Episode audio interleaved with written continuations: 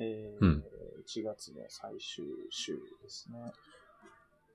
ああ、そうじゃん。うん。そうですよ。早いな。早いもんで、1ヶ月経ちますね。ね。いやー、なんか忙しすぎて、なんか時間感覚がね、なくなってきてる。いやー、1月、1月の方がなんか忙しさを感じるんだけど、いや、そうですよね。なんか、12月よりも。うん。12月はこうなんか、もう、あ、後ろが休みがあるからとか、なんか他の人も休むとかで、あんまりこう詰められないというのが、ああ、そういうことか。実質うんうんうんあ休みになる、なっちゃうみたいな。確かにか。ここに大きいの置けないとかっていうのになって、どうしても1月に送送られ、持ち越されちゃうんで、その分1月がこう、ギュッとしてくるというところあります。いやー、だよね。なんか、去年から1年経ったのか、みたいなのも、1月になってからすごい感じたし、はいはいはい。いやー、もう1月の最後か、みたいなのも、かなり感じるし。ーうん。そうですね。いや、今年はなんか、あれかな、紅白見なかったせいか、正月感っていうか、年末感全く感じなかったな。あんまなんか年末っぽいことしなかっああ、でもしなかっじゃあ、たかもな。うんああ、言ってたね。あ一応その、1月1日の夜中に、まあ家の近くに神社があるんで、おみくじが引ける。うんうん。それはまあ、毎回言ってますけど、それ以外は特に、ずっとパソコンいじってただけなんで。おう、年明けたみたいな感じでした。気づいたら。気づいたら開けてました。い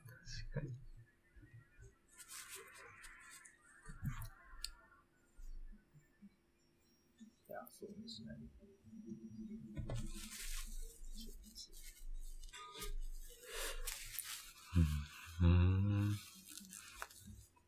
最近はなんか、ゲームとかやってますか？最近はね、全然やってないね。マイクラもやってないです。マイクラも、新要素触ったらもそうね、なんかあの、洞窟、繁茂した洞窟だっけ、う。あ、そうですね。うん、とかは一応行ってみたりしたけど、その後なんか、いや、やめちゃった理由は、なんか、割と明らかで、はい。高すぎる目標を立ててしまったみたいなことなんですけど、そうなんですか。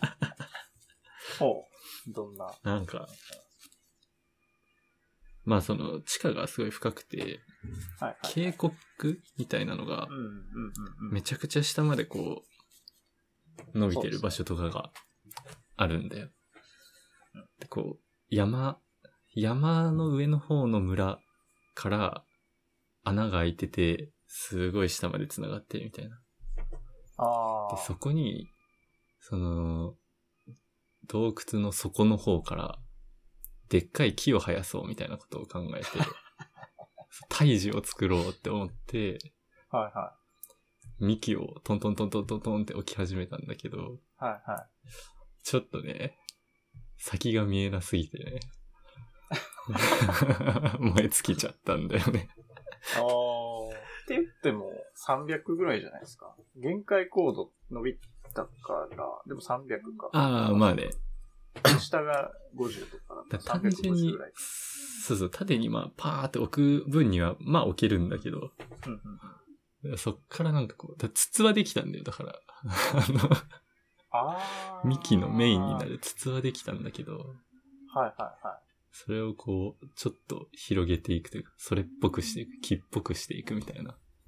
ああ、その、太さをこう、あ、そうそうそ保っう。ていく。あ、それはめんどくさいですね。上はこう、ブワーッと広げて葉っぱをつけたりとか、いや、無理だな、これ、と思って。それもなんかツイートでやっしたらバズるやつじ なんかツールとか使ってやるやつですよね。ね。確かに。それは人力でやるのじゃなんかね。うん。えー、確かにいいっすね。そういうのはいいっすね。なんか。まあ今回下にも伸びて、上にも伸びたうから、ん。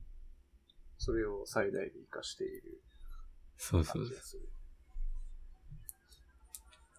えまあ、できなかったんだけー、いやでも次のやつは結構楽しみなんですけどね。ど。次は、なんだっけ？1.19か。カエルのやつか。なんか結構新あ、カエルとか、なんかあの、その地下に出てくるあの、あゾンビ的なやああ。あ、そうだそうだ。あの、地下都市みたいなのがあって、強つ。いまあ見送られれたやつですね。うんうん。今回のやつから。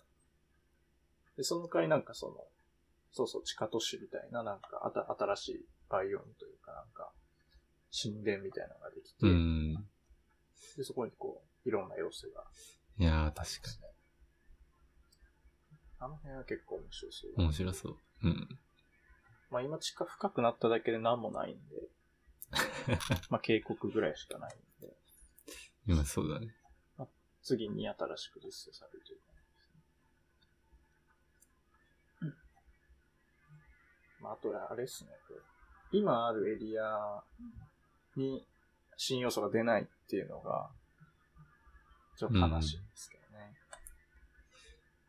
まあね。もう遊び、遊んじゃったやつだと、もうすごくかあの生成されちゃってるんで、新要素出ない、うん。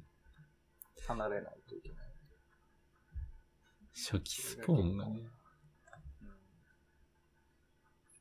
変えらんないのが、なんか、たまにしんどいよ。うん。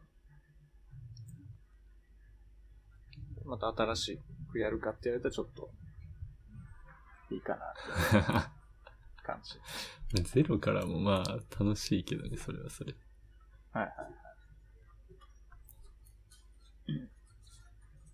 いや、なんか今、あの、VTuber とか見てたら、アークっていうなんかあゲームがあって、うんであれはなんか、マイクラっぽい感じのなんかこう、自由に作ったりとか、うん。まあできるゲームなんですけど、なんなんだろうな、あれは。恐竜とか、あそういうのを買って仲間にして、多分最後ボスを倒す的な感じの。あ、ボスいるんだ。なんか一応ボスがあって、その、うん。エンエンダードラゴン的な？ああなんかそ。れやると、まあ一応終わりと。一応クリアみたいな。うんまあそうです。まあでも、まあメインは建築とか多分そういう動物をこう、捕まえていくみたいな、コレクションして、ポケモン的な感じなのかな。ポケモン的な。一応なんかモンスターボールみたいなあるっぽいんで、恐竜をこう、なんか原始時代感あるけど、なんかめっちゃ最先端の技術あるみたいな、なんかよくわかんない。うん。感じうん。なん。ですけど、うん。ちらっと見たことある。やつはなん。か見てて、ああ、面白そうだな。や、やってみたい、やってみたいなと思うん。ですけど、あれやり出すとちょっともう本当に止まん。なくなりそうな気がするん。で、時間が解けそうな気がするんで、まあなんかそういうの見見るだけでいいかなという感じはありますけど、まあ時間ができたらちょっとやってみたりしますね。ま あ、うん、それぐらいかな。ティラノサウルス。うん。あれは面白そうだなっていう感じですね。うん。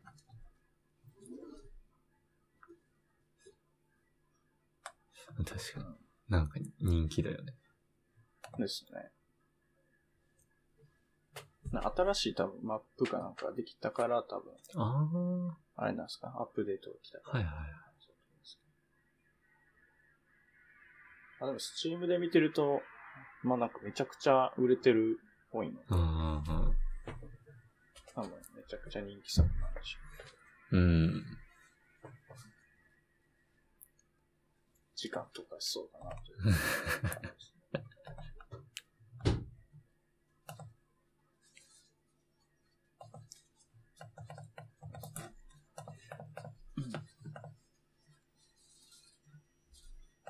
うん、うん。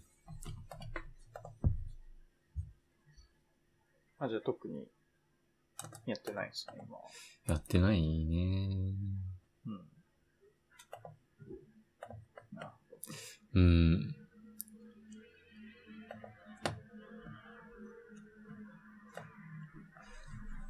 また次のマイクラを待つという感じですかね。19。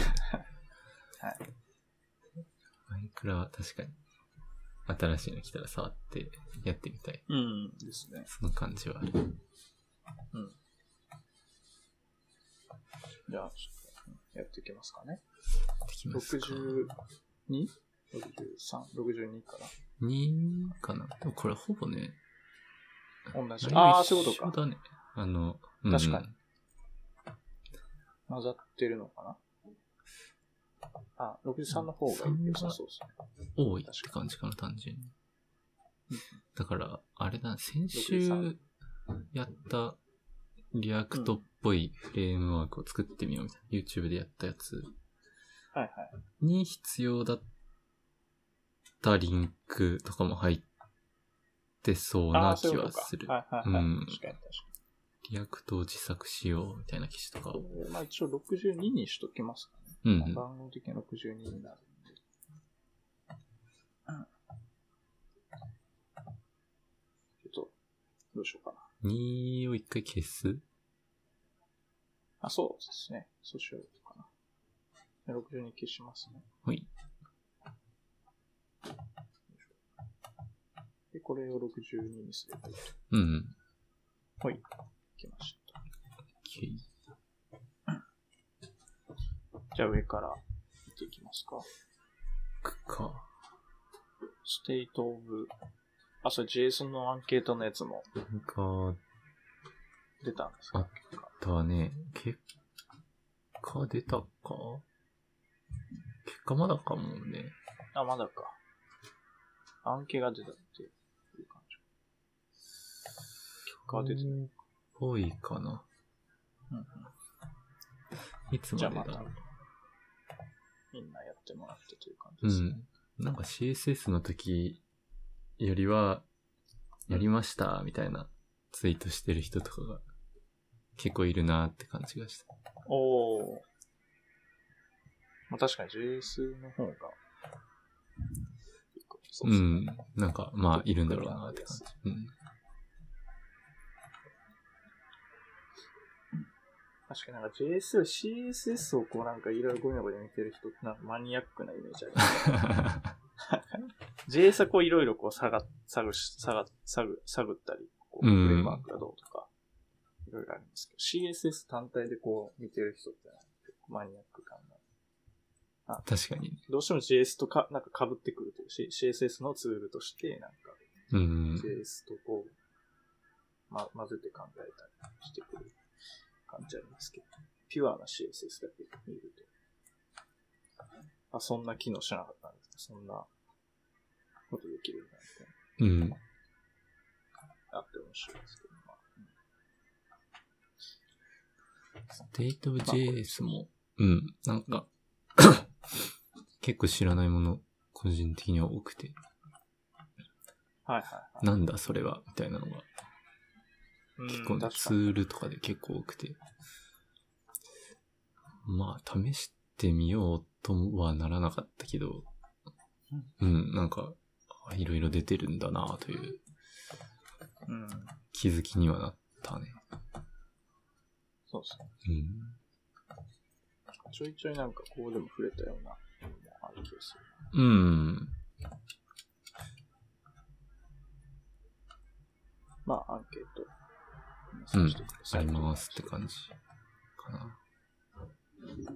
えー、次が、あ、これですね。まあ、LINE エンジニアブログのフロントエンド編なんかすごくいい、いいというか、ああ、わフォーマンス周りの話がはいはい。結構読み応えあるなと思ってるんですけど。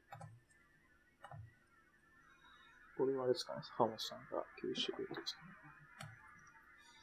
ね。だったかな。うんこのブログ自体は多分1年前のやつですけど、あ、本当だ。リクエストアイドルコールバックっていうまあものがあるよっていう話ですね。うんうんでこれがまあ、まあそのタスクを、まあメインスレッドじゃなくて、こうバックグラウンドというか、なんかアイドルした時にやってくれるっていう、なんか隙間時間にやってくれるっていううん。うん。処理を遅らせる関数っぽいですね。そうね、名前的に。うん。使ったことあったっけな？なんかないんだよな。なんか、いや、僕もないです。うん。これ使うといいですよああ、ほんと。で、これはでも、Chrome しぐらいでしかできない。あ、そうなんだ。サファリはできないですね。うーん。なんで、あの、ポリフィル、まあ、ポポリフィルと言いながらポリフィルじゃないんですけど、実際できてないんで。つまりその IF だけ、エラーにならない関数あだけというな、何もしないというだけはいはい。ああ、なるほどね。はい。うあまあ、Chrome だとその、実装されてるんで、まあ、できる。まあ、だからその初期レンダーするときに、まあ、そのクリティカルパスというか、そのレンダリングにするためのクリティカルパス以外の。ものの処理は全部さ先送りにすることで、まあ、早くユーザーに画面見せることができるという。うーん。はあ。具体的。結構面白い。 React の lazy で、そうそうそう。あーなんか書いて、うーんだからまあ、その、 lazy っていう関数があって、うんうん。であれでその、支援読み込みしますけど、うんうん。まあ、あれを、まあ、リクセリクエストアイドルコールバックを挟むことで、まあ、その、支援読み込みの部分を、まあ、後でやってくれる、後回しにしてくれるという。ところみたいですね。リクエストアイドルを、あ、レイジーの中の、なんかに書くんだ。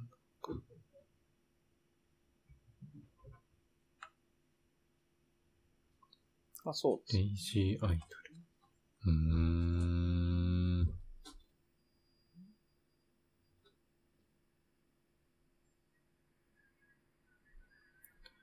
まあまあ、リアクトのレイジー関数で、そのチェーン読み込みさせるときって、その、まあ JS がなんか Webpack でバンドルされて、こう、コードスプリッティングされている。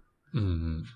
で、あの JS をまあ読み込むときっていうのは、まあスクリプトタグを動的にぶち込んで読み込むという、まあ形式になるんですけど、うん。そのスクリプトタグをぶち込むという処理が後回しにされるということですね。お手すきにぶち込んでくださいになるのか。ですね。で Google だと、このリクエストアイドルコールバックの中で DOM 操作するすることは推奨してないけど、まあでも今回スクリプト要素だから、まあレイアウトに影響を与えないので問題がないと。あー、そういうことね。うん。あーなるほど。まあなんか、普通に画面上に出てくるものをリクエストアイドルコールバックでやってしまうと、まあいつ出てくるかわかんないというかまうんうん。あ、アイドルにならないとこう動かないので、まああんまり良くないよっていうまあ話みたいですけど、まあそうか今回。はまあ、いいということみたいですね。うーん。えー、これは知らなかっえー、すごい。お。おはようございます。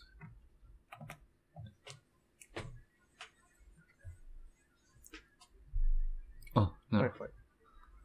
あしね。もう、ー、よし。取っとるよ。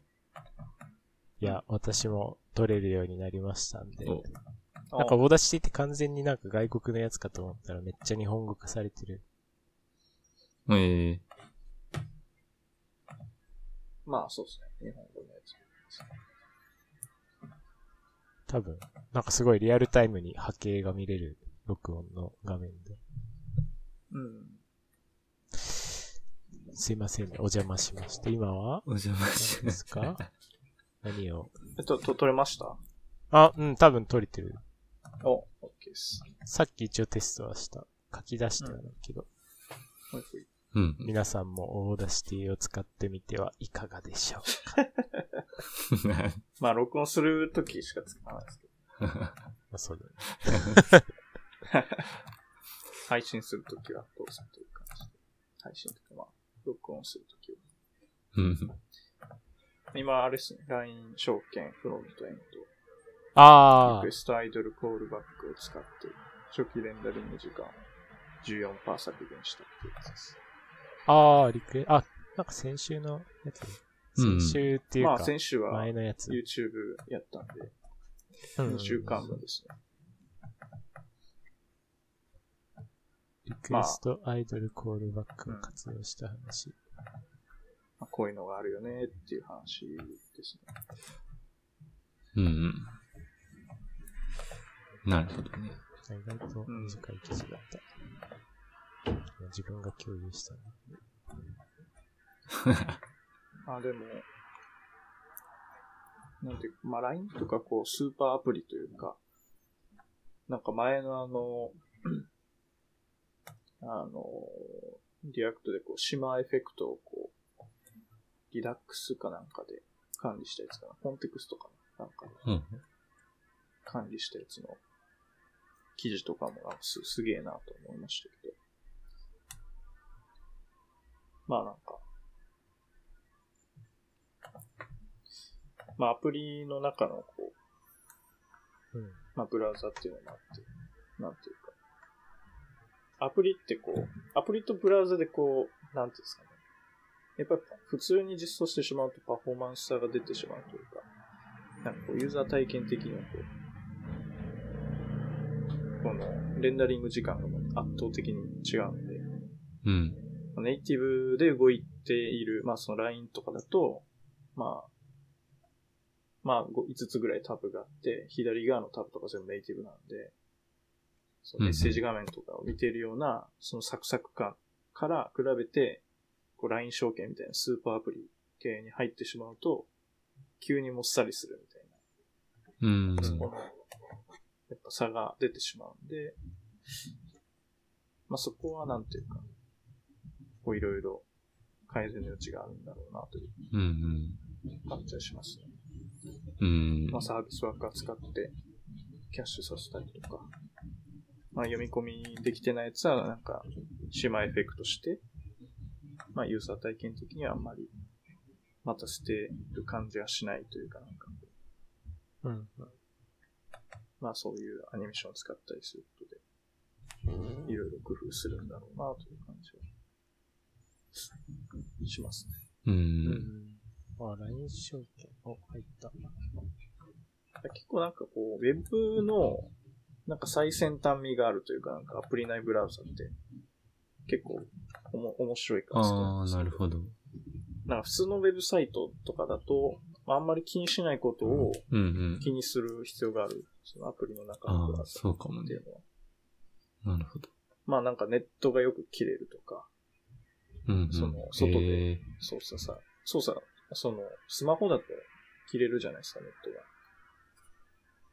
あのほ、電車に、電車の中で、こう、キャリア回線届かないところにシュッ、シュッと入ってしまったとか、まあ割と不安定な状況で使われることが多い。うんうん。まあそれはアプリ全体そうなんですけど、そのスマホ、アプリ全体そうですけど。まあでも、普通に PC でこうやってる分にあんまりこう気にしないことを、やっぱ気にする必要があるので、オフラインでも動くようにしなきゃいけあない。あ。途中でオフラインになったとか、オフラインから復活したとか、はいはいはい。うんああ、確まあ、かに。あとはまあ、うん、ネットスピードも遅遅いのでめちゃくちゃ、Wi-Fi とかに比べたら。うんうん。まあ今は早いかもしれないですけど、まあ遅いところもあるんで、まあ遅くても大丈夫かとか。まあ、あんまり重いやつだとパキシするんでとか、うん。圧縮しなきゃとか、もういろいろ考えることがいっぱいあって、こう最先端味があるなという感じがします。確か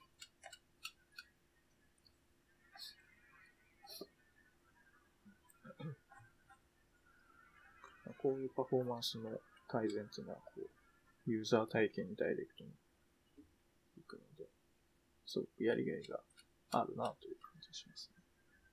に。うーん。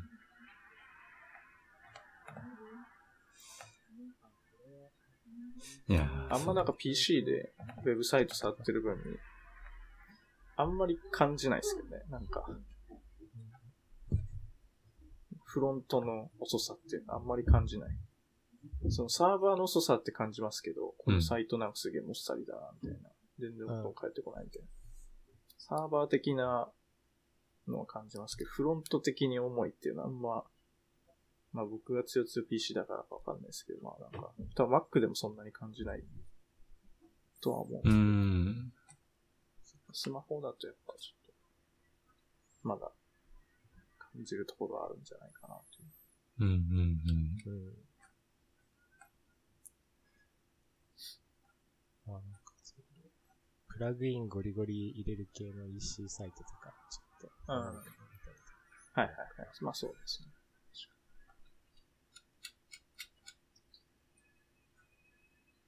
ちょっと使ってこう。リクエストアイドルコール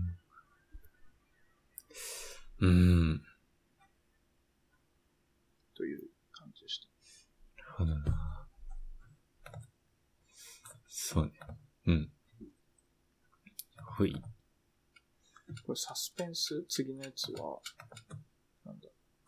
あ requestIdleCallback を React のスケジュール機能として使うのをやめたあし、あ。なんか、この人が20回、1秒に20回しか呼ばれないんだけど、っていうことがあって、 requestIdleCallback は、あんまり早くはないというか、まあ、もともとそういう用途じゃないというそうかもしれないけど、そうですねがありつつ、 React は独自でスケジューラーをその後開発しました。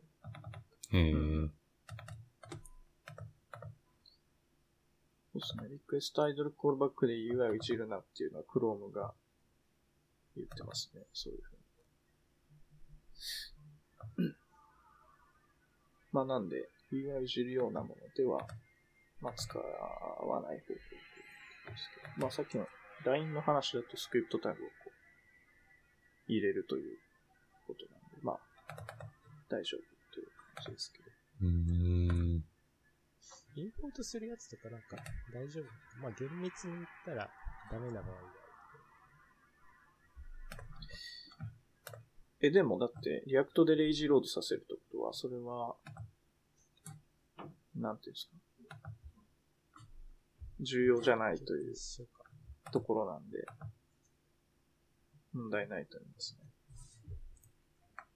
なんか理論的に言ったら一生読み込まない時があったかもしれないぐらいの感じなのかなと思って。ああ、つまりそのアイドルコールバックの、そのミニマル、ミニマムな保証があるのかっていううんなんかところですかね。タイムリメイニングみたいなやつ、タイムアウトみたいなやつは強制発火する人うーん。というような気がする。え、なんかよくわかんないんだけど、うん。そうそう、そこら辺ってどうだ？ああ、なるほどはいはいは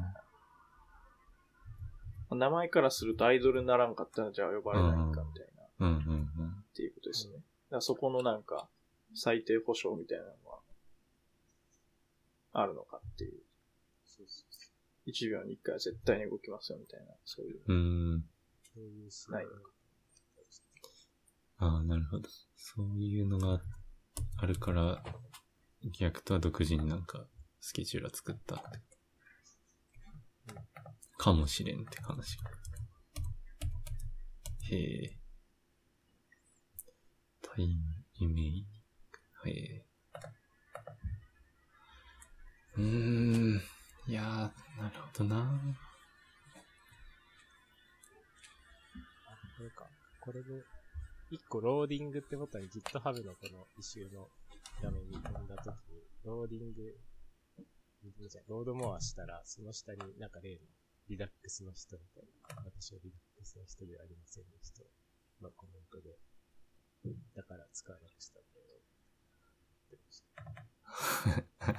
たおうああ、we have stopped using request idle callback for this reason. はいはいはい。で、その下に、あスケジューラー実装あってやって、なんかこれ自体なんかそんなに、そんなにたくさんこれを書くもので。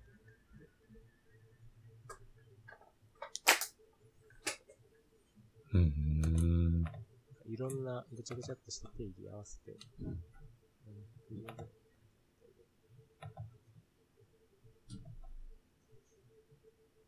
や、だからこれをタメックスに取り入れられるなって思ってなるほどね。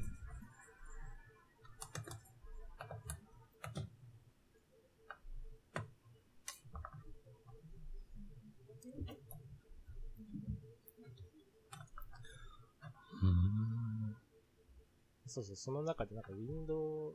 パフォーマンス、な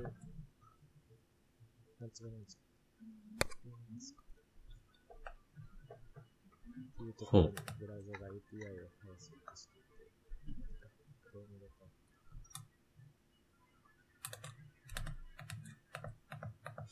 Windows パフォーマンスっていうやつ自体なんか元からあった記憶もある。そこで、もうちょっとこういう、なんか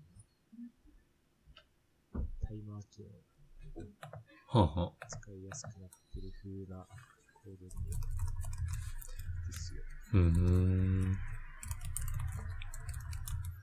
ここら辺に全然調べきる。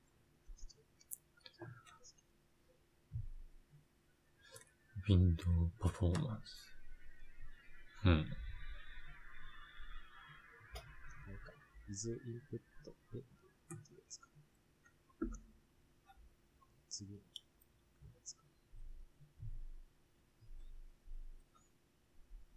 うーん。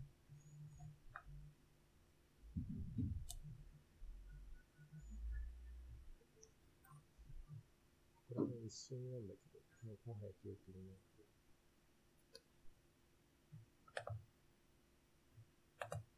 ああ、次のリンクって、これか、 Notion の is input pending ってやつか。はいはい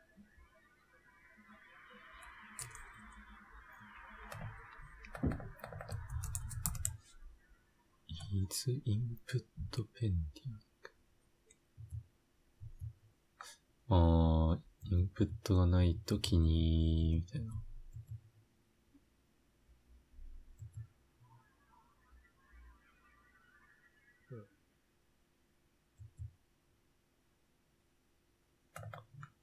うーん、こんなのもあるのか。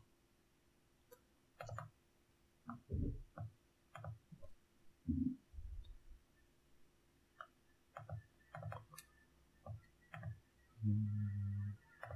うん。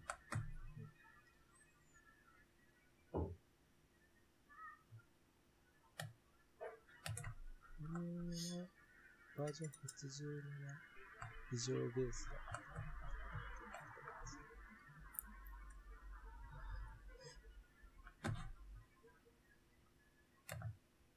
かリクエストアイドルコールバックについての解説をしている。そう。はい。これあれなんですね。なんか、リクエストアニメーションフレームの、なんか、空いてる版みたいな。空いてるところに差し込む版みたいな。うーん。まあ、16ミリ、まあ、60フレームだったら、うんうん。その1フレーム16ミリセックでまあ動きますけど、うん。その16ミリの中で、まあ、タスク実行して、まあ、描画するけど、その次のフレームまでの空いた時間っていうのをアイドルタイムって呼んでるみたいですね。ああ、なるほこど。のやつだと2番目のなんか図があるんですけど、うんうん。まあ、これ、日本語訳してるから、有給期間ってなってます、アイドル。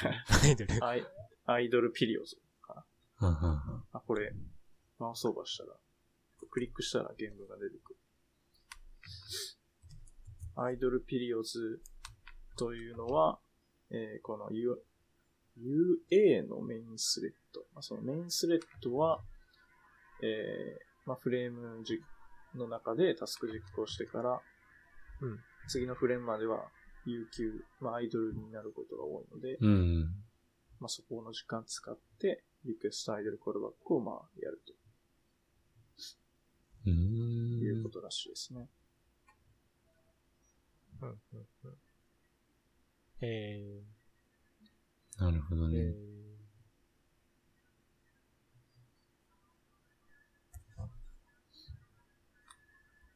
どういう感じなんだろう。まあでもそ。そんなに、ずっと描画してるみたいなことはないか。うーん。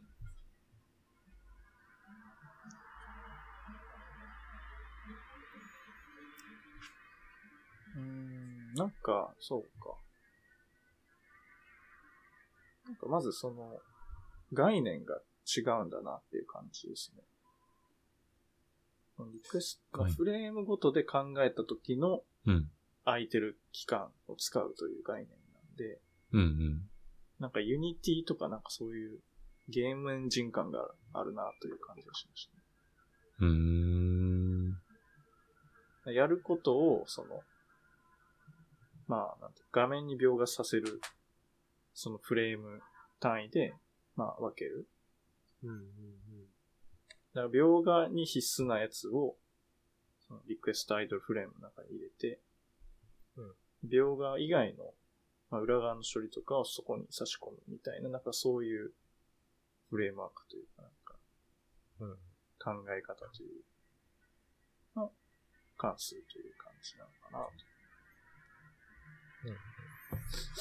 うーん。有給コアイドルコールバックの稼働時には、現在のアイドル期間の終端に対応する黒限タイマー。うんタイマー。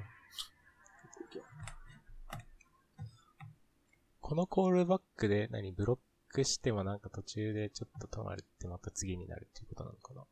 何が言いたいのかわからん。まあ、呼び出しは、できる。空間でも次のフレームが来たらもう、あ、そういうことか。次のフレームの開始時間まで、こここまでにやれと。中い期うことですね。この大きい2番の有給期間っていうやつの、うんなんか緑の中期っていうところに書いてありました。うん。先送り。ウェブ開発者はのところ。うん。あ、そうそうあ、そそうそう。これを、なんか、どう、どうするんだろうなと思って。ああ、コールバックの間に、すべてのタスクを、まあ、できるように注意して作りましょうっていうことか。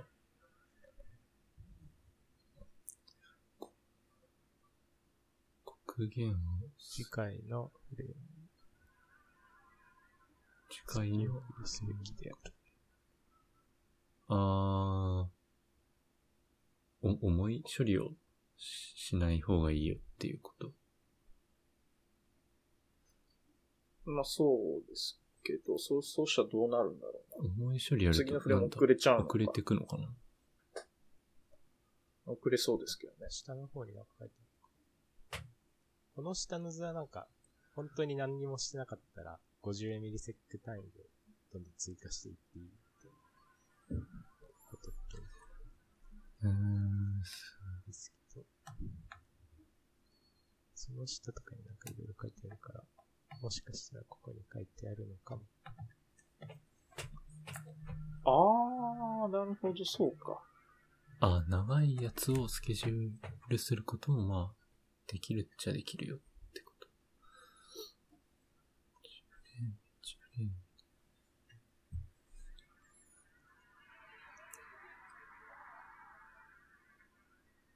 まあそもそもそうか、60fps でガンガンガンガン変わらなければ、まあずっとアイドルではあるということか。うん。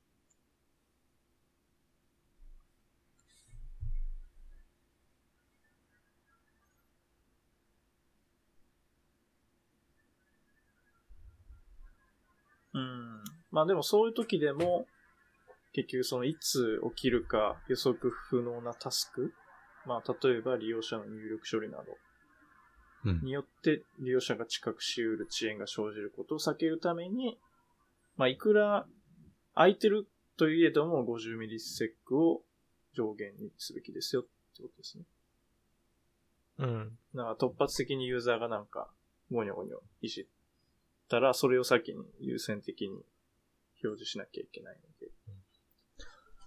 ああ、これあれなんだ。このデッドラインっていうやつ、自分で判断できるときはこのデッドラインっていうのを使っていいよってことなんだ。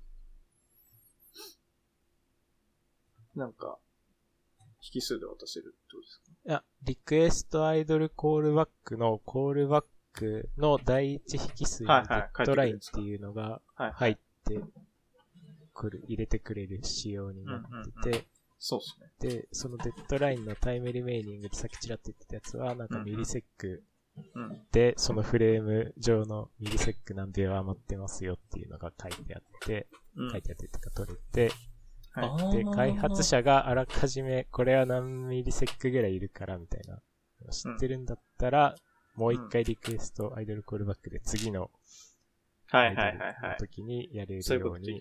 手で、手でスケジュールし直す。うん。は面白いな。あ。でやっぱなんか、うん。 Unity 味があるというかなんか、うん、アニメーションエンジンという感じの雰囲気がする。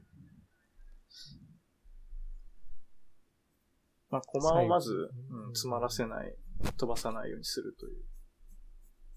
ですね。うん。あ、書いてある。最後に目立たないが重要な点として、ページの負荷が高い間は、UA が有給期間、有期間として会話な CPU 時間を手が保証はないことに注意。UA が有給期間を何らスケジュールしないことも全く重要可能であり、その場合、リクエストアイドルコールバックを返してポストされた有給コールバックは不定期に先送りされることにもなり、あ、タイムアウトメンバーっていうのがあるんだ。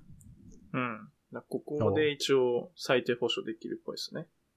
ああ、それは、なんかタイムアウトみたいなのがあるといいねっていうのは、ちゃんとあるのか。うん。そうだよね。いいですね。ぐらいオプションズっていうのは他に何があるんだ。ええ面白いね。すごい。NDA まあで見ると、タイムアウトしかないのかでも。カレントリーオンリーワンプロパティ。うんうんうん。で、ミリセック単位で指定すると。うんうんうん。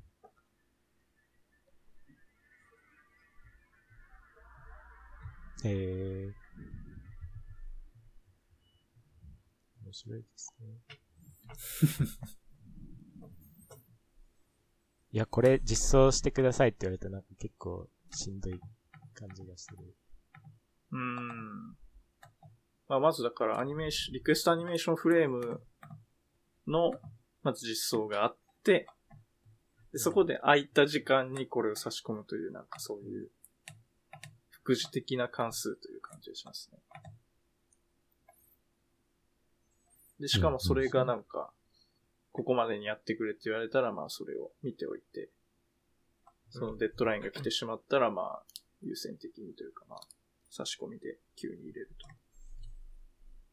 と。へえ。いや、なんか、これあれじゃないですか。 Chromium リポジトリ覗くまであるんじゃないですか、タムックス作るとき。お、いや、直接は関係ないですけど、スピンオフ的に。え、これ React って requestAnimationFrame 使ってんですか？ animation いや、 frame。結局自分のスケジューラーはいはいはい。使ってるから、うん。でもなんかそこの中でなんか、それっぽいことしてるちょっと。さっきの元々の話だと、is, is input pending っていうやつがあるよっていう話で、うん。ナビゲーター .scheduling.is input pending っていう、なんか謎ああ、なんか、はいいうはいはい。機能があるんで、うん。それなんか上げてましたね。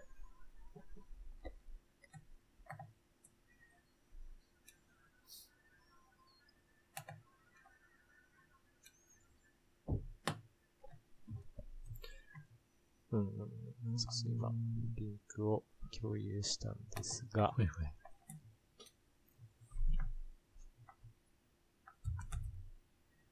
うん。まあ、大体機能としてこれが大活躍できるのか、どっかはちょっと見切れてないですけど。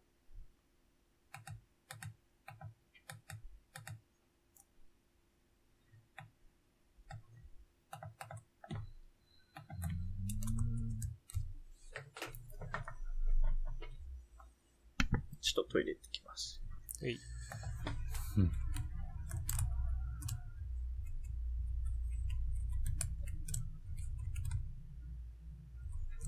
うん。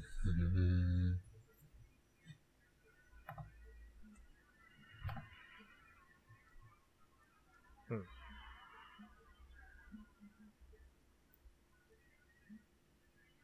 シュット、ジールド、フィールド、トゥーホスト。う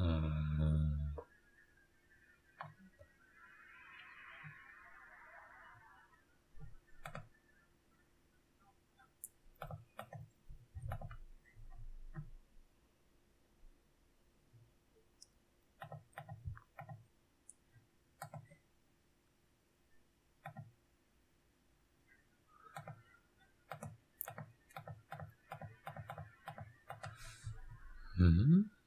なんかこのコードだけ見ると、すごい、これなんだ？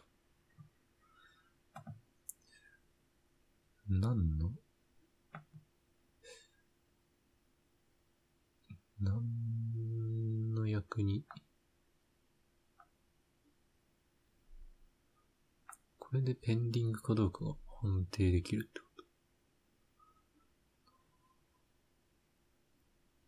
うん。ナビゲーター、スケジューリング。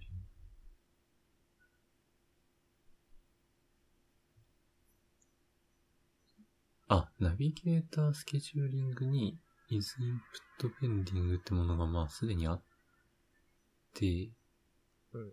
あの、そう、Chrome の87。ああ、ああ、先のやつか。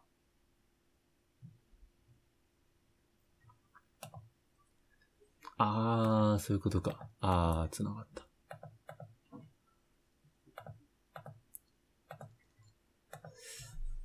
うん。なるほどね。いや、ここら辺探検するのも面白そうですけど、まあ、それはそれで、がっつり、うまくちゃんとやろうかああ。大変っす。まあでもそうですね、その、フロントのフレームワーク作るんだったら、どこで、その、なんていうんですか、更新かけるかみたいな話うん。は、時間が。まあ、確かに。うーん。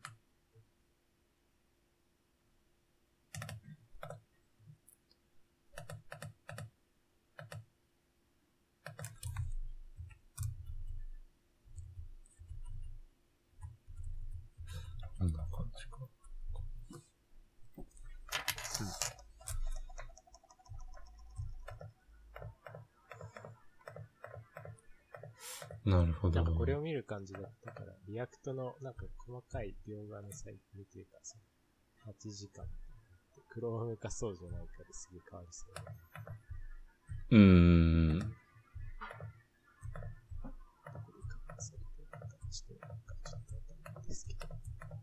いでも面白いなと思います。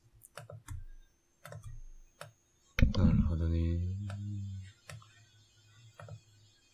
確かに、クロームだったら、あるけど、他のやつとか。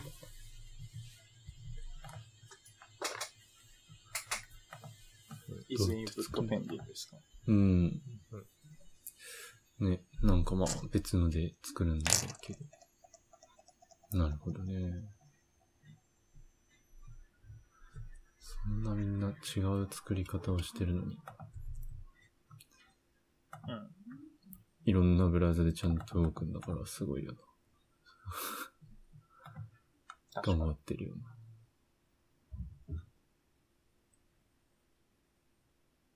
うーん。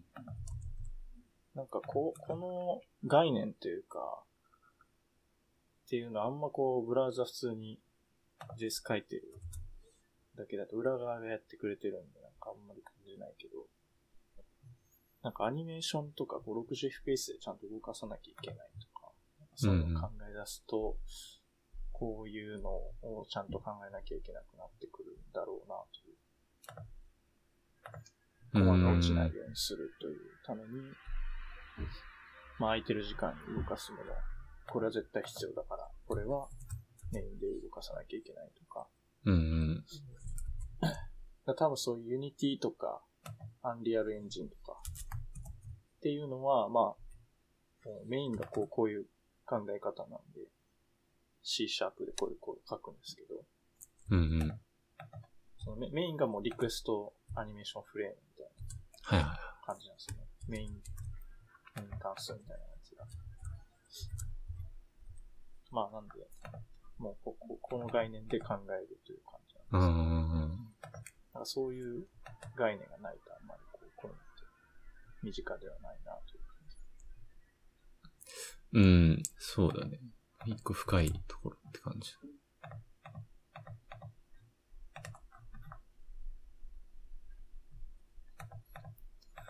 そんな感じですか？ちょっと、うん。パムックスのスケジューラー実装、どうぞ。うん。そうね。みたいな話に。スケジューラーっていうのは、 React のスケジューラーっていうのは、な、何をスケジュールしたんですあ、多分ね、うんとね、 React 本物をちゃんと見たわけじゃないんだけど、ここのスケジューラーしか見てないけど、あのーはいはループして、 diff 取って、そのうん更新してみたいなフックの部分とかはそれを使ってるんじゃないかとああ、思まあそうですよね。その辺ってことですよね。うん。値が勝った時に、まあ、VDOM のディフを見て、更新をかける。まあ、 insert、 Before だと、append child めっちゃネストしてる DOM とかを一生見続けるわけにもいかないけど、ド。 requestIdleCallback 使うわけにもいかなくて、自分で実装してっていうことで。なんでは他にもまあ使ってるかもわかんないけど。まあ、そうですね。まあ、だから普通に、まあ、セットタイムアウトとか、セットインターバルみたいな関数で分回していくという感じになる。まあ、うん、どうなんだろう。自分、まあ自分で自分呼び出していくスタイルなのかなわかんない。どうなんだろう。まあ、やり方によるうんうんというなる話でした。うん。はあ。OK。もうここら辺を飛ばすと何ですか？あとは、アナウンシングタイプスあクリプト新しいのは、そうだね。タイプスクリプト4.6なんですか？ベーまあ、新しいやつ。うん。まあ、ざっと見たけど、あんまり、面白くなかったですけど。とまだ見れてないな、これ。まあ、上から見ると、えー、allowing calling constructors before super。まあ、コンストラクターのスーパーの上になんかできるよと。ままあ、今までスーパー一番上になんかないところやったんですけど。確かあ、はい。まあ、あとは、うインプルーブドリカーション、ディプスチェック。ーん。そうに。っエクスクですね。ああ。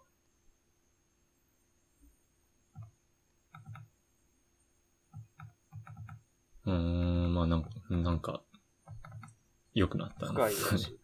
出るようになったのかな、エラーが。うん。なんか、ジェネリックスの方がなんか、ガンガンガンガン深いやつうん。のエラーが出るってことなのかななんかね、ふうふうふうふうみたいなのとかあるの。ありますね。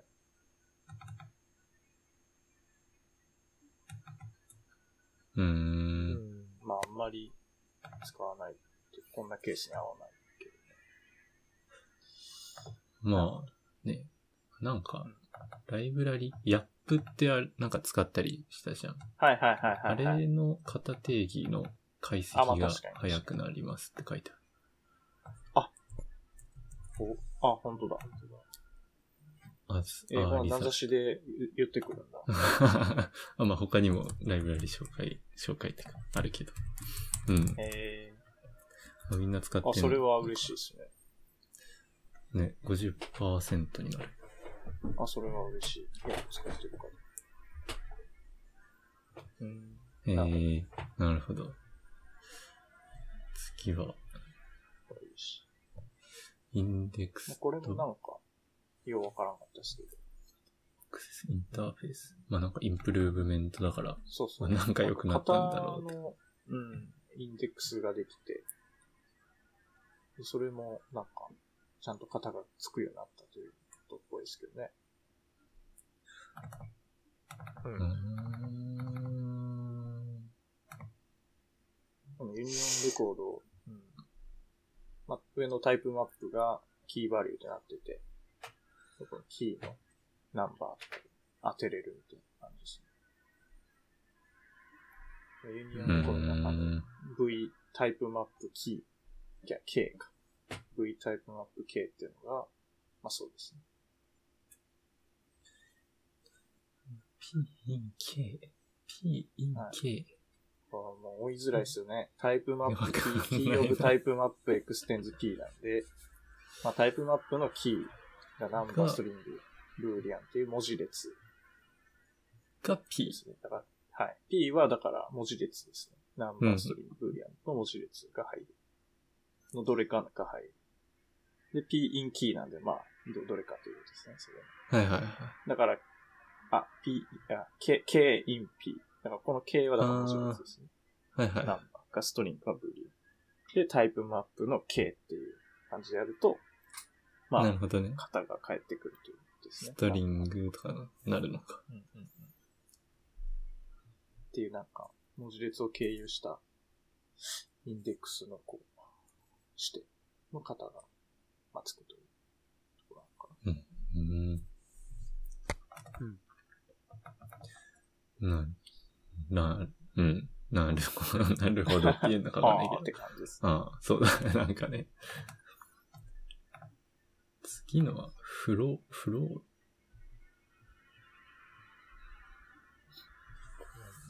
これちゃんとフローってのは、型システムのフローのこと？いや、コントロールフローなんで。コントロールフローコントロールフローでなんかその、制御構文じゃないですけど、うんうん。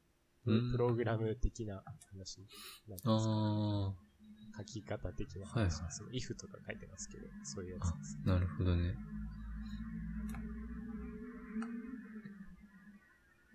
で、あ型は kind narrow、narrow してくれるっていうことなのかな？フォアで入ったとき。これすごいな、これ。A ナンバーもしくは P ストリングの、うんこれすごい。まあ、タプルですよね、これ。要は。うん。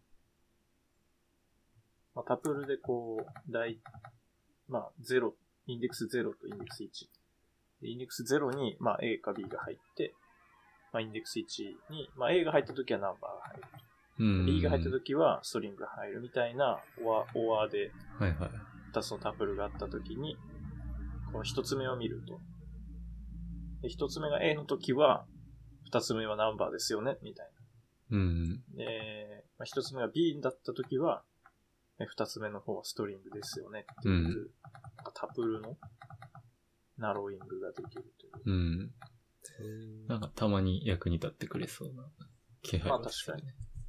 なんか気づかないうちに 役に立ってくれてそう。うん。賢い。ね。なんか横着感はあるけど、実、なんかその、機能としてはすごい。うんうんうん。ま あ、なんかタ、なんか、うん。タプルというなんか概念っぽいができた感があるタイプスクリプトで。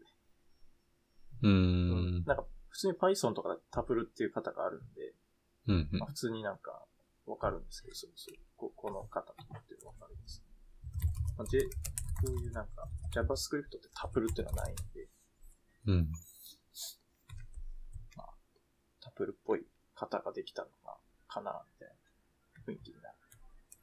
まあ、しかもこれ、二つじゃなくて三つとか四つとかでもできるんだろうな、っていう感じでする。うんうん。まあ、なんか、うん。すごいな、という感じですね。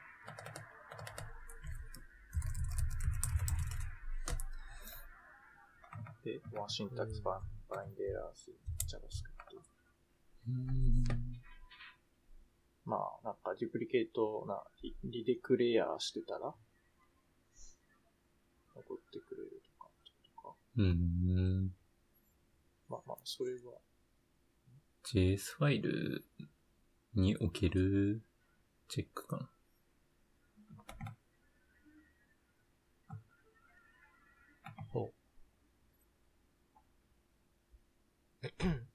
JavaScript ファイルを VM スタディオ、スタディオコメントで開いたときに、こういうエラーが出る。うん。まあ、あこれ今までってむしろ出ないですか？こういうタイプスクリプトプロジェクトに .js 書いて、コンスト A、コンスト A っていう風になったかって。出なかったんだろうね。えーああんま、あんまっていうか、やんないからな。わかんないけど。なるほど。なんか他のツールがエラー出しそうだけどね。うん。もうこれはなんか、VS コードが賢くなったってことなのかな？うーん。エクステンション。なんだろうね。まあ、VS コードとか、まあそういったツールで使える機能をタイプスクリプトに埋めたという感うん。うん。まあ。ほうって。そっか。じ。まあもう最近生 JS 書かないからな。うん。まあまあ嬉しいんじゃないですかね。うん。で、タイプスクリプトトレイスアナライザー。うん。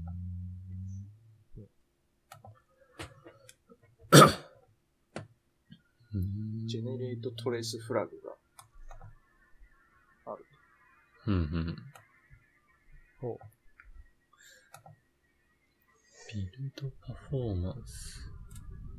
ああ、まあなんかパフォーマンス改善しやすく、しやすくなるツールを入れましたってことかな。ですね。まあ読みづらいから、トレースが。うんうん。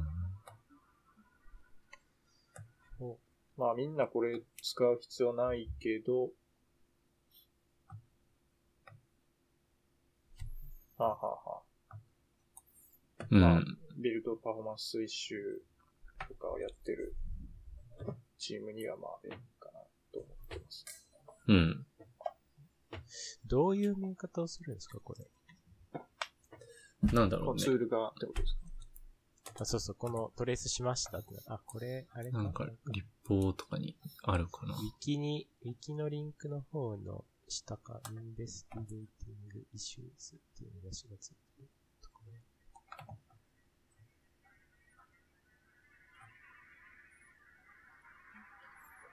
ろ。あ、か、一応表みたいなのがコンソールとかにダッて。なんか Chrome の、エッジエッジ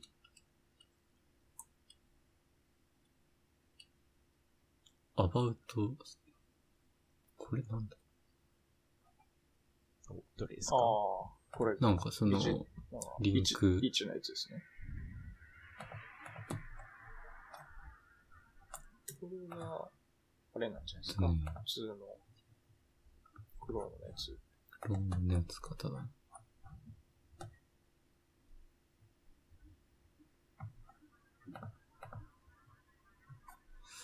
どう見えるのかは、あんま、わかんないな。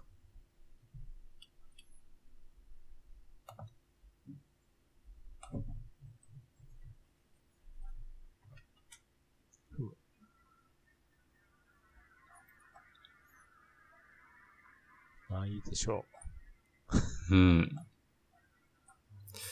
なんか、結構、リッチな UI で見れるんじゃないかという気は。う。まあ、田村さんが言ってたやつって、これ、これ、これですけど、ちょっと、 Notion の方にリンクあったんですけど、ここのページのこと言ってました。えー、っとね、GitHub の TypeScript リポジトリの Wiki のパフォーマンスとかスあ、そうそうそうそうそうそう。なんか、いろんなところを辿ると、そこに辿り着くんだけど。それのキャプチャーみたいな感じで見えるんじゃないのかな。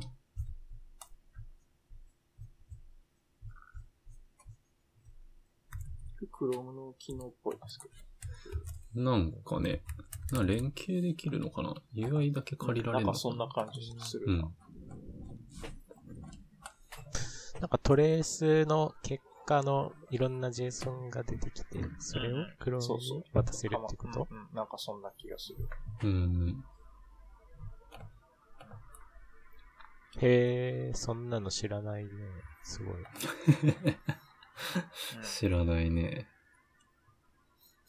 If you've never visited about tracing before, you'll see something like this. やってみるか。おー、something like, like that ですね。うん。あれ？なんかこれ、見たことあるぞ、この歌。なんだ？About コロントレーシングはもう何 ?Chrome コロントレーシングに変わったんですかね。あ、本当だ。うん。リダイレクトされますね。Perfetto UI とかなんか見たことあるよね。どこ、どこなんですかなんかその、Chrome コロンスラスラ tracing のはい。 try new。トライニュー、そうそう、 Perfetto UI みたいなの書いてあって。なんかこれ見たことなかったっけ？ここであー、なんか、あったあった。これ紹介したことあるな。お、マジですか？てかなんか、Chrome の Web デブかなんかから飛んできたかあー、そうかも。な。うん。ふあこんなんあるんだって。で、これは確かなんかかませるんですよね。ファイルアップして見れるみたいなやつですね。う。へー。ペルフェットですか？あ、だからまあ、これよりもこっちの方が新しいのかあすごいすごい。パーフェクト UI の方が。へー、すごいすごい。あ、すごい。これでオープントレースファイルって言ったらちゃんとファイルピッカー、ファイルチューザーが開いて、これで JSON 入れてくれっていうことか。うん、そうですね。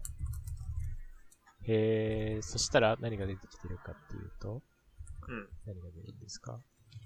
なんか、逆統治みたいなのが出てきてる。そうですね。うん。まあなんか、横の棒グラフみたいなはい感じのスタックが出てくるんじゃないですか。うんうん。うん。まあ Go だと P プロフとか Go トーチとかで見れるようなやつですね。まあよくいろんな言語にもあるけど、まあそれの綺麗なビジュアルライズ版。うん。そう TSC の、なんか、フェーズごとに。でもこれ見てわかんないか いや、なあ、うんここの解析めっちゃ時間かかってますね。ここのモジュールめっちゃかかってますね。まあでも逆に言うとなんかそういうのがないと当たりがつけれないっていう感じなんじゃないですかね。もう無限に、タイプスクリプトのコンパイラなんてもう、ね、めちゃくちゃコード量多そうだし、自分が書いてないコードとかもいっぱいあるだろうから、うーん。何経由してんのかみたいな。うんこういううんツールでもないともう、手を入れられないというか。ちょっとこのペルフェクト UI ですか？使ってうんうん。みるっていうのもいいか。オー確かにプン、Chrome example。あ、 example 出してくれるんだ、これ。うん。これなんか前見た気がするな。ねいつ見たのか全然探してんだけど、全然見つからん。なんかで見たっすね。うん。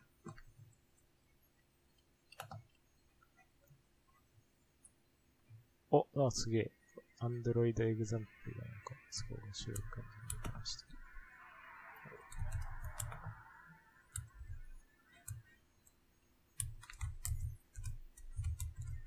へえ。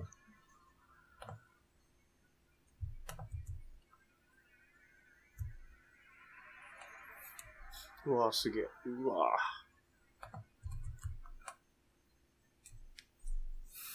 なんか図書、図書館、めちゃくちゃ雑誌詰まってる図書館みたいな感じ。確かに。カラフルな雑誌が詰まった図書館。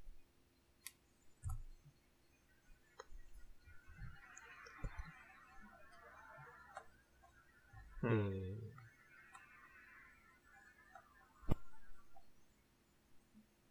なるほどな。まあ、こういうのを見て、頭いい人たちは、日々パフォーマンス中にしてます。うん。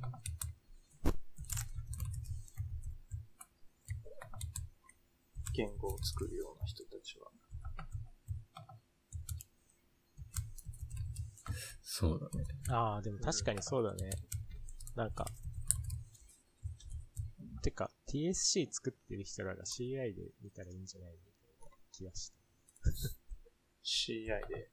あの、TSC 改善したと思ったらお前のコードのせいで TSC 性能悪くなったみたいなのを防ぐために、はいはいはいはいはいなんかサンプルのコードを TSC かけて、はい。みたいな。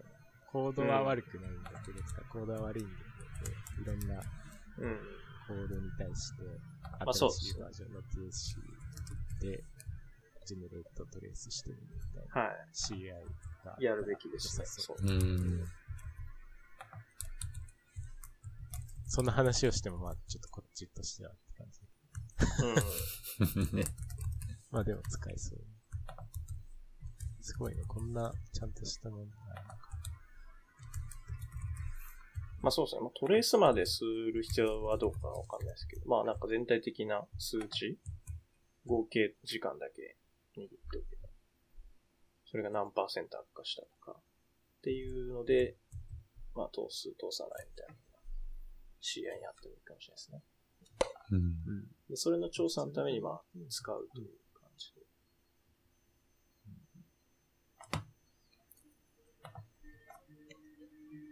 いいですね。普通のウェブのアプリの CI を入れたらはいはい。ぐらい。うん。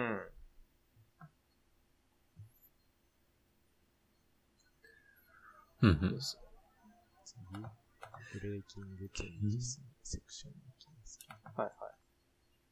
breaking してるんですか？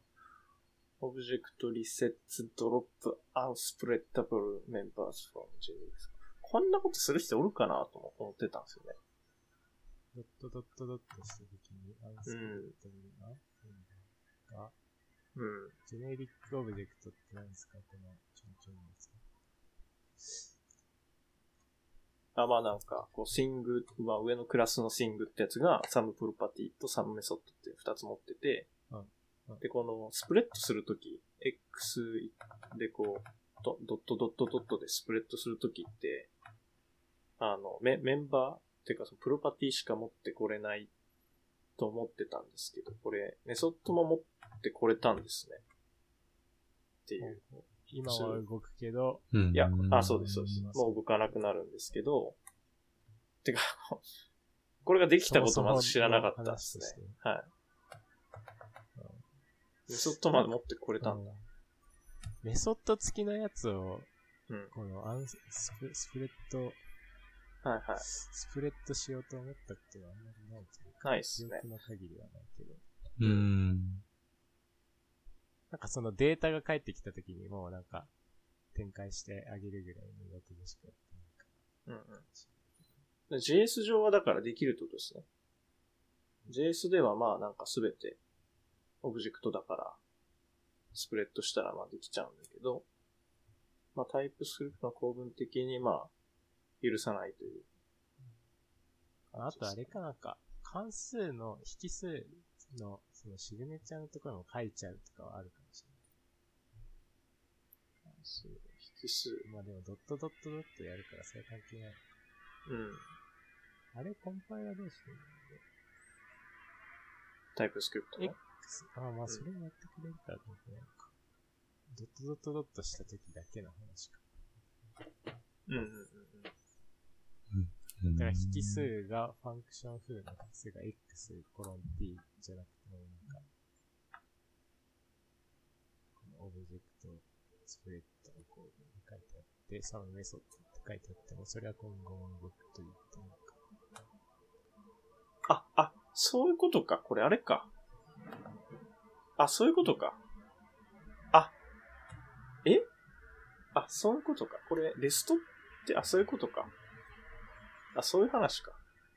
単純に関数とプロパティってそういうことじゃなくて、これレストの前にサンプロパティって入れてるから、サンプロパティ以外がレストに入ってて、ってことで、レストにはサンメソッドっていうのはないでしょっていう話か。え？うん、なんかそう、それはそうじゃないんですか？ん？これ動動いてたってことか？いや、動かないんだよな。これ JS でも動かないんだよね、さすがに。さすがに JS でもこれ多分 undefined みたいになるんですよね。動かしたら。どっちだ？これ someMethod。レスあれ違う、サムプロパティ？は、あ、れ？そうそうそう。あ、あ、あ、じゃあ、そういうことか。いや、あ、じゃあ、元々の解釈だったのか。サンプロパティだからさ、うんうん。レストには入ってるけど、でも呼べない。だからもう、そりゃ、ドットドットドットだから、まあ呼べないっていう。あ、じゃあ、やっぱ合ってた。うん、うん。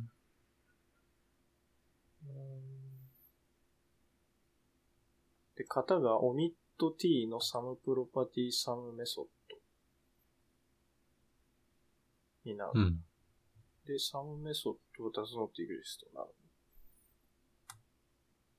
えー、うん。うん someMethod、あれ、あれ、コミットされるんだ、これ。うん。まあ、関数だからってことか。なんだろうね。クラ、クラスの、うん、クラスだからみたいなとこは関係してるこれ。ただのオブジェクトだったら、オミットされなそうな気がするんだけど。あとはオブジェクト。でも、型をつけるんですよね。あ、そうそうそう。タイプ、ケースはなんか違あ、エクステンドとかをしてるのか、こいつ。うん。まあなんかそう、そういう場合の話か。うん。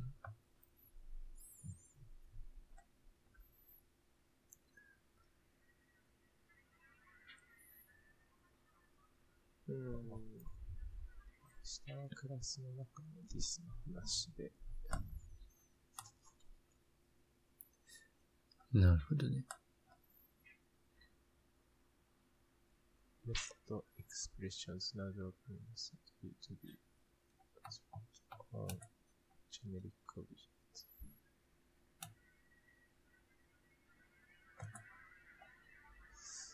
そういうことがあると覚えておきましょう。うーん。JavaScript、次は JavaScript JavaScript ファイル。まあ、まあなんかいいいいんじゃないかなって感じか。さっきの話じゃなくて、ああ、そうかもあ、はあはあはあ、ああ、そういうことか。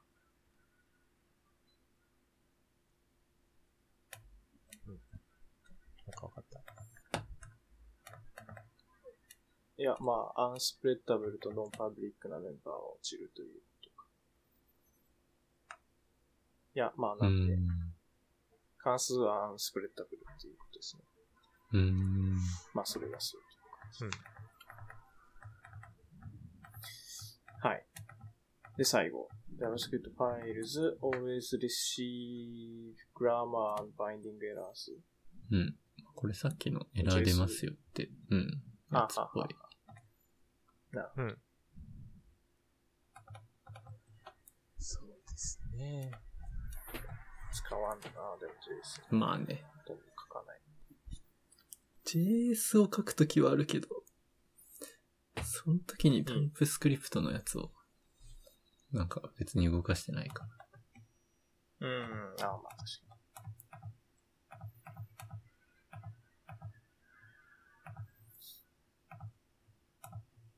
に。ん。うん。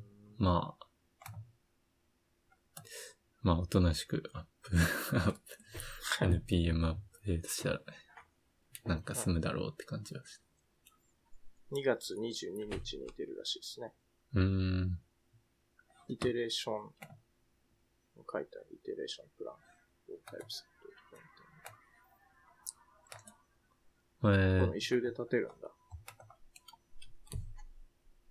ほんとだ。まあ、ベータたまたま RC うーん。いつもわかんないんだよな。RC とベータどっちが先なんだみたいリリースキャンディデートなんで。な。ベータがリ先か。リース。ベータがまだ RC は直前か。うん。そうです。データはこんな感じかなと思ってます、みたいな感じで。RC はこれで行きたいなと思ってます、みたいリリースな感じじゃないですか。うん。RC1、RC2。もうほぼほぼリリースって感じですね。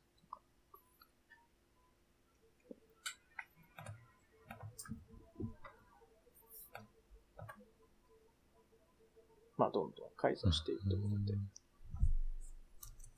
うんうん。で、これが最後。ああ、まあこれなんか前の2022年のなんか、サマリーのなんかブログありましたけど。あの、これはあれですね。ベースラインって言ってるから、まあ、最低、このバージョンまでは見とけみたいうん。なやつ。まあ今年だと、どれぐらい前まで見ればいいかという話ですね。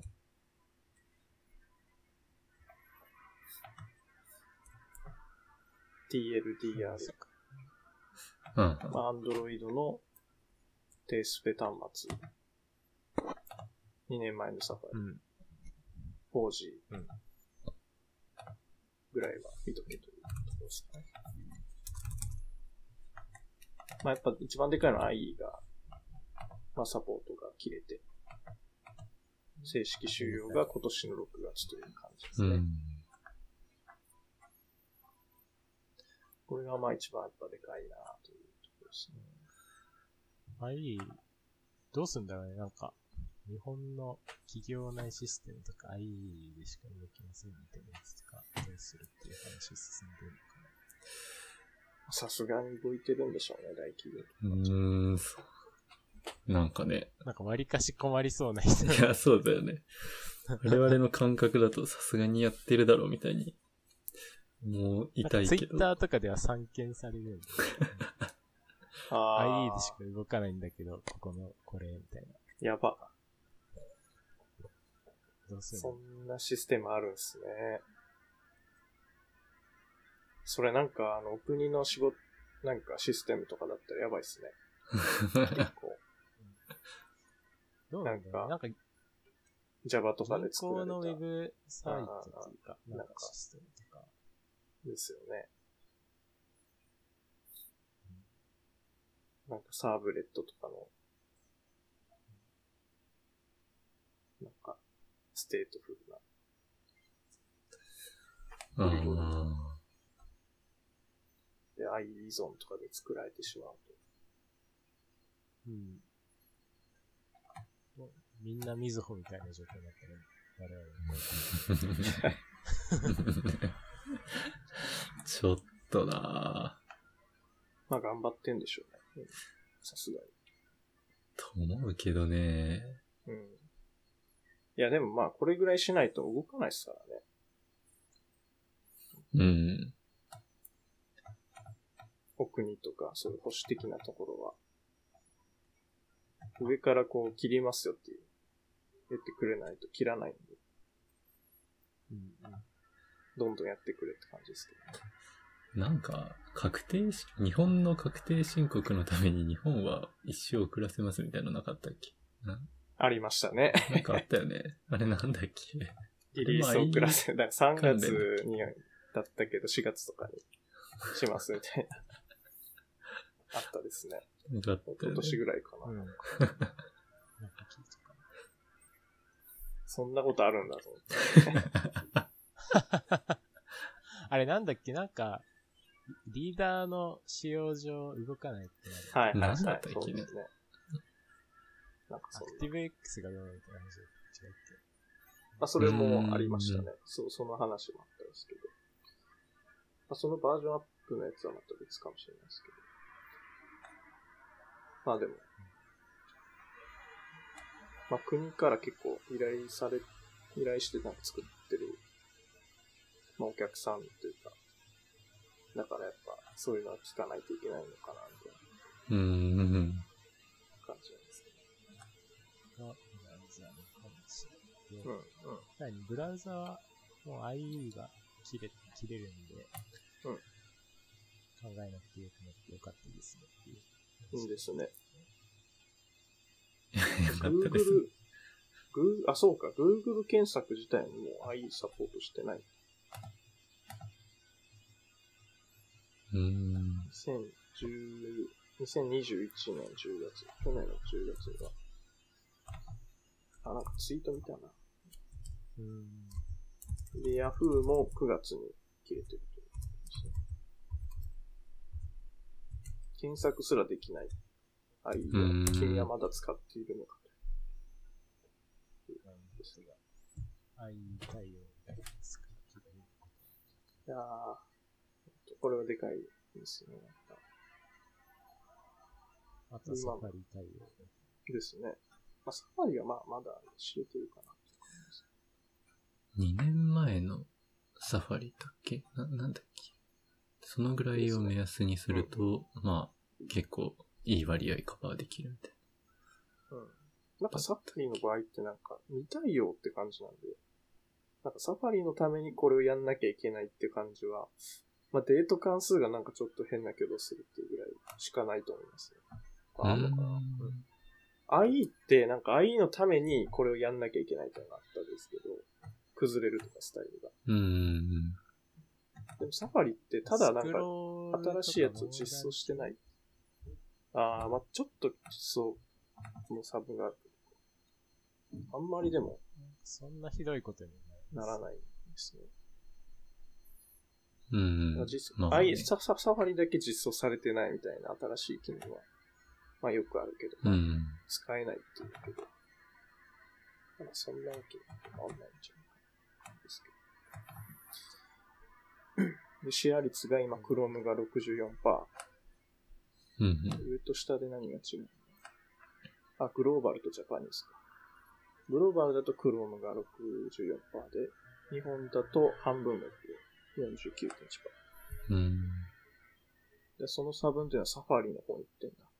あ、だから Mac とか iOS ユーザーが多いからってことかな。日本は。うんうん。で、まあそこの Chrome ねとサファリが、まあ、うんこう、分け合ってるっていう感じで、まあ、あとは同じくらいのシェア率ですかね。あエッジがちょっと多いか、日本はやっぱ。そう。結構うん。人数に直したら理想5%。多いですね。うん日本の10%。だから IE 勢が全部エッジに移ったって感じがしますね。うん。なんで Chrome 行かないのって感じですまあでも、何も知らず Windows 使うと、そうそうエッジが出てくるから。まあ、インターネクットできるし。てくるから。うんそうですね。そんな困んないしな、実際。まあ確かに、確かはいや、サムスンぐらいさない感じ。確かに。なんかサムスンのスマホとかについて。あんのかなうん。に。Android のわけわかんないやつですかね。わけわかんない。なんかこういうの見るとたまになんか面白いのありますよね。下あ、これか、知ってるわ。ほスマホのデフォルトがついてあー、ついてるんですね。うんサる。なんかムスンの、携帯、携帯によるとなんか、そうそうそうそう。やめてほしいな。なんか60。最近ドコモの端末でサムスンの端末だる。今度はこれかななんか、そのアイコン、アプリのアイコンが似てたからこれかなとのブラウザーなんだろうけ。うん。なんか PS4 とか PS5、スイッチとか、なんかそういうのがこう下の方にあって面白いなっていう。と。ほいつもそう、こういうの見てると。あ、そういえばそれもブラウザだったな。時代が変わった。ここには出てないですけど。で、えー、あ、でも日本 IE2% まだいるのか。会社の人とか、会う社のやつん、なんだろいや、やっぱ日本遅れてんな、なんか。遅れてる。うーん、なんなんだろうな。Windows、うーん、Chrome のシェアが少ないっていう風に見た方がいいのかな。なんかデフォルトのブラウザ使いがちみたいな。あんま思想う。がないああ、。なるほど。Windows とか Mac とか OS のブラウザを使いがちみたいなうん。うん。感じなのかまあ、確かに、この業界入るまでは、な。うん。まあ、IE 使ってる時期に、まあ、クローンさすがに最後の方使ってて、うんうんそパソコン持ち始めたぐらいは、うんうん IE 使ってまあそうです。なんか黒、なんかブラウザを選ぶっていう選択肢がまだ日本人にはないという感じですかね。何も考えずにブラウザが何かっていう認識がないうんうんうんそうなんで、ですね。ブラウザって言って通じない人はない、うんうんうん。っその人らが多い。ていう感じがします、うん。ね。選ぶってなると多分 Chrome にに移ってくると思うんですけど、まあ、それの感覚がない人が結構いるという感じ。日本はする。うん。あとは、ユーザーの端末ブラウザーについて。まあ、Chrome ですよね。って感じで。で、Android ユーザー少ない。あー iOS めっちゃでかいよな。ね。せいじゃん。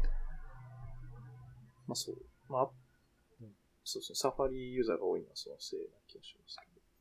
アンドロイド、まあ、アンドロイド使ってるからって Google に染めたりはしないか。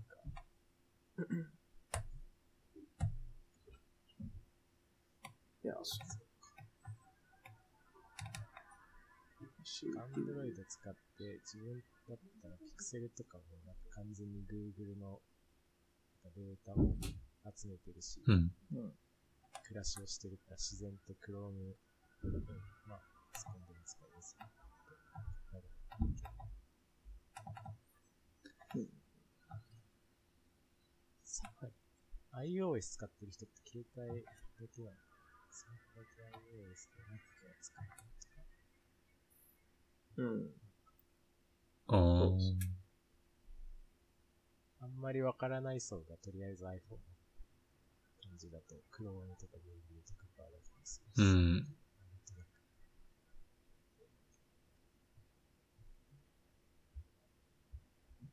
えー、でこれ次のブラウザの、ブラウザの標準仕様の対応というか、サファリが、うんテスト通ってないうん。のが多いという感じですね。only, failed by only one browser. うん。なんで、このブラウザでだけ実装されてない機能っていうのが、まあ、こんだけサファリが多いと。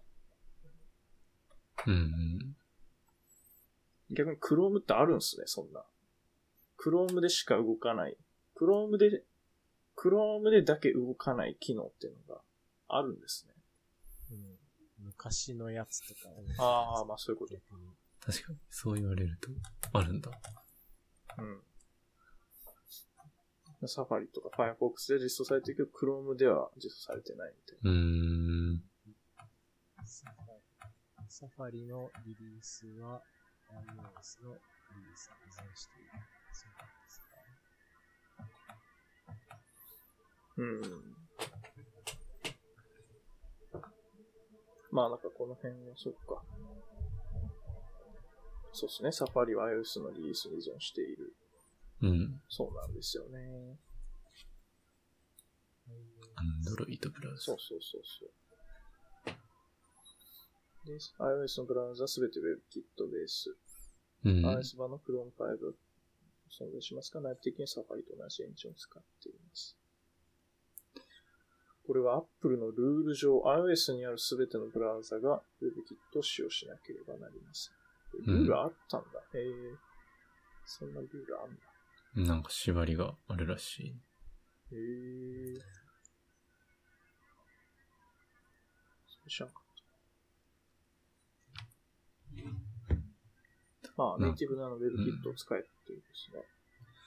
よくでなんか作って、ぶち込むなという。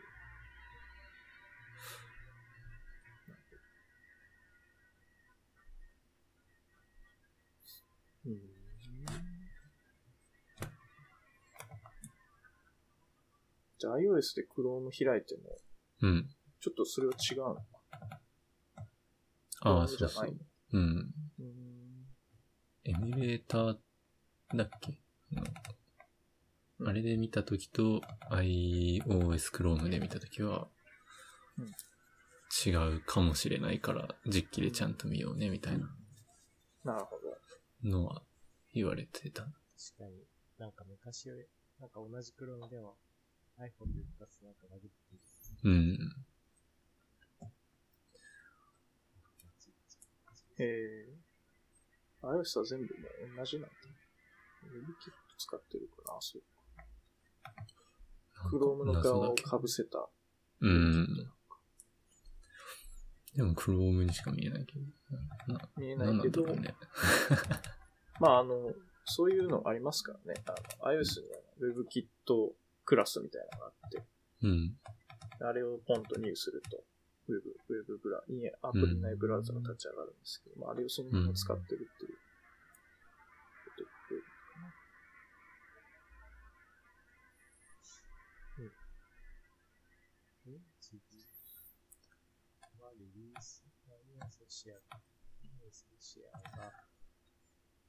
うん。割とみん。なすぐ乗り換えるん。だ。ですね。1年でまあ20%未満まで下がるという。だ8割は移行してくれるんですよね、1年で。1クォーターで、ガンと50%ぐらいかもしうんれない。え、iOS の iPhone ユーザーってそんなにすぐ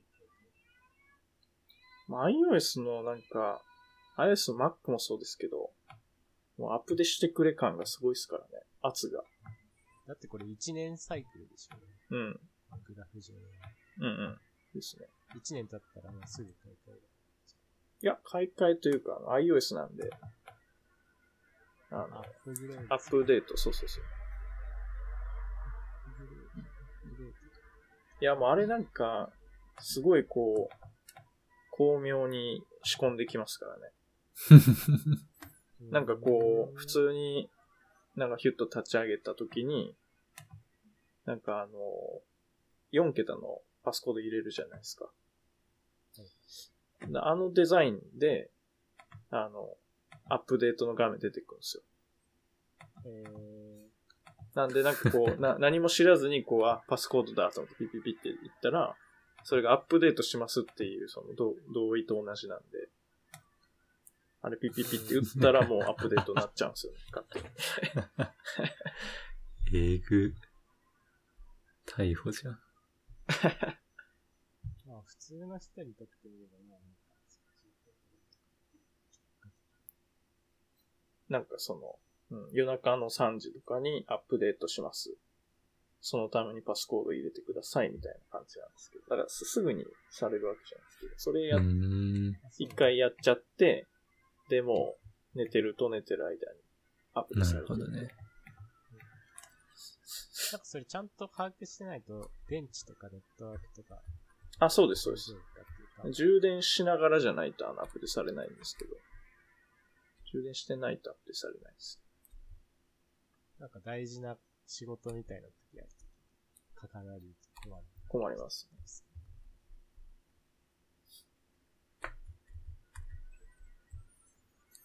まあでもおかげで結構、うん。会社側からすると、まあ嬉しいというのなんですけどね。アンドロイドも古いのが結構あるんで、ああいうさみんな新しいアップデートしてくれます。うん。うん。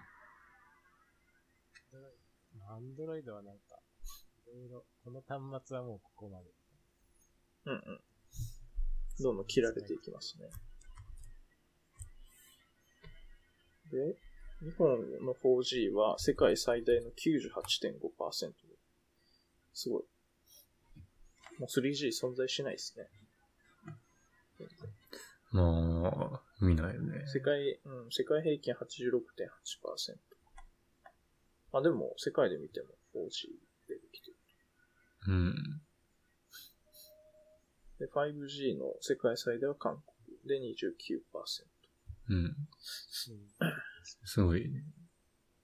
まあでも 5G 結構拾いますけどね。なんかコンビニまで行ったら、コンビへえ、ニの近く 5G になってる。そうなんだ。うん。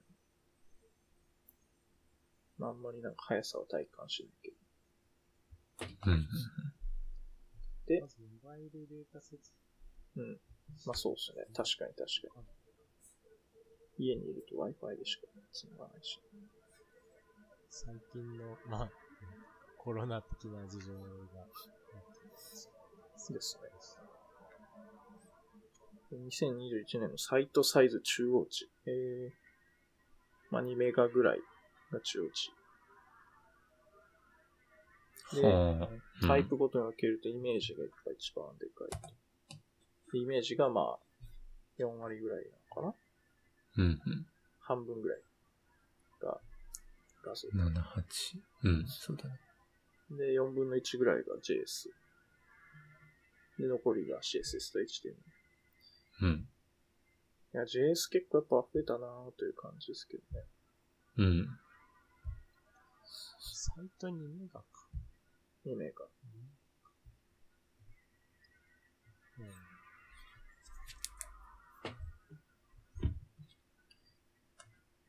なるほどな。2メガってなんか、思ってたより軽い気がする。まあ、うん。そんなもんじゃないですか。安倍博士はもっと少なそうですね。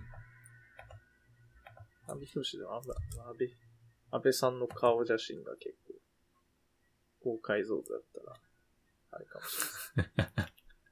ボトルネック。あれだけが、あれがもう9 99%の容量を占めてる。JS はゼロ。あ、でもこの LINE エンジニアリングのサイトも 2.2MB トランスファーで4.8の2倍になっています。まあでも GZIP されてるんで、なんか、通信量は低くても、4.8うんうん展開された時のファイルサイズは大きいかもしれないですけどね。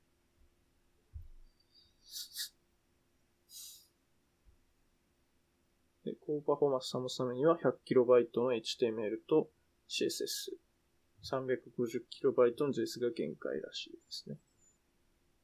あ、そういうのをちゃんとやってくれてんだ。アレックス・ラッセルさんが、あ、出してんだ。へえ。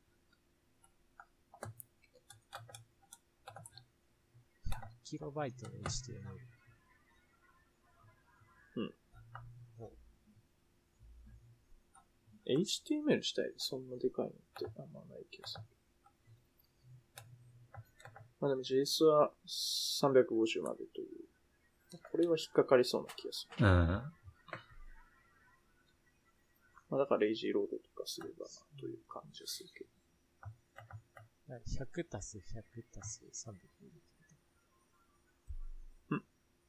あなんかその100キロの HTML と CSS。あ、あ、そう、うん。そうそういうことじゃないですか。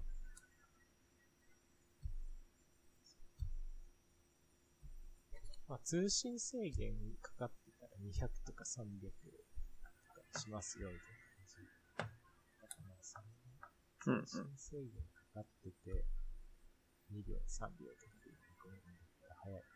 うん。読み込めるとか、ラインとかですよ。あ、限界使ってうん。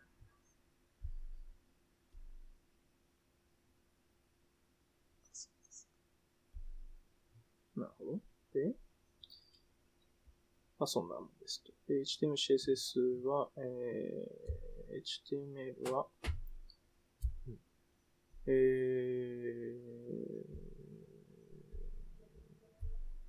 ー、あ、使われている要素の数が、の中央値が31。えー、タグの種類。1位が div、3位が spa、7位が p、で、div を使っている、さあ、確率が98.9%。うん。まあ、そりゃそうだな、という感じで、メインタグが使われている確率が9にん27.9%。だそういうセマンティックな、うん、ものが、まあ、使われてねえな、というところですかね。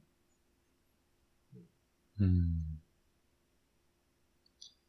まあ、でもこれ HTML5 からできたやつなんで、まあ、確かにという感じはするけど。で、CSS がまあね、フレックスとグリッド。うん。あ、まだフレックスの方が71%。で、グリッドが8%しかないと。あ、で、これが IE のサポートのせいで、IE は古いグリッドの仕様しか対応してないんで、まあ、グリッドが使えないという感じなのかな。うん。で、CSS の機能は JS の機能に比べてポリフィルが作りにくいということもあり、グリッドの利用は諦めている開発者が多いですそううん。まあでも IE が切れると結構ここも変わってくるんですかね。グリッド伸びてまあきそうどうだろう。ね。うん。なるほどね。まあでもフレックスはフレックスでなんか、なんかグリッドをこう完全に乗り換えるという感じでもないというか、うん。共存していきそうな気がする。なんかあの、フロートとかはもう完全にいらないんですけど、なんか横並びするために、フロートレフトとかって、まああれはもう全然使わなくていいんですけど、フレックスとグリッドって割となんていうか、どっちもいいとこ、悪いとこっていうのは、どっちもいい面あるんで、うん。まあ、まだ、使う次元、次元が違う感じそうそうそうそう、そういうことですよね。フレックスは二次元というか、そのよ横にこう、並べたいだけ。一列という感じですけど。列とは。そうですね。そんな感じです。まあ、あとあの、センタリングするときのジェントルフレックス。あれめちゃくちゃ、めちゃくちゃ使いますね。まあ、ああいうなんかこう、あの、こ、こ、コテ、コテクニックみたいな小、うん小テクニックみたいな感じで、フレックスをよく使う感じがする。あで、パフォーマンスは、ウェコアウェイバイタル。デスクトップが41%。モバイルは29%。まあ低いな。グッドスコアズ。パー、ああ、スコアのパーセント。はいはい。で、まあ結構厳しいからな。コアウェイバイタル。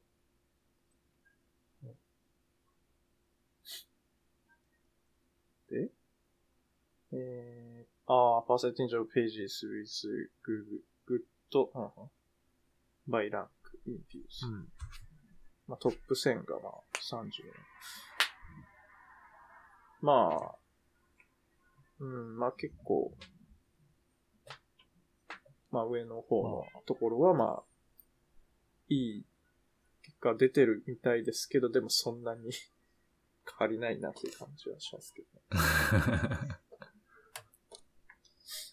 逆にトップ100万の方がちょっと上がってるのはあれなんですかね。安倍博士系シンプルページがいや、なんだろうね多いか。らとか。なんだろうね。そうまあでも1%の違いしかないからあんま変わんないけど。うん。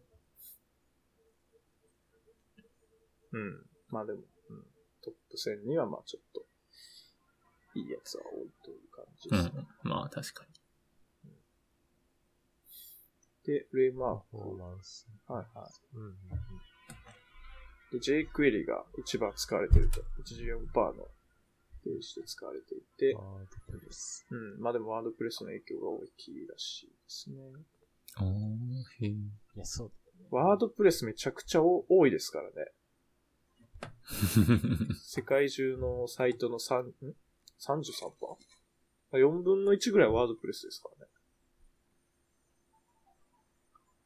まあそうだよね。なんか、うんうん、そうだよねって感じ。はい。PHP が、まだまだ、 WordPress のせいで多いという感じです。で、まあ、フレームワークは React が8%で一番多いという感じですね。あ、この箱ひげ図が統計の勉強で習ったそこで。第、第一四分位数とか、中央値。あ、へえ。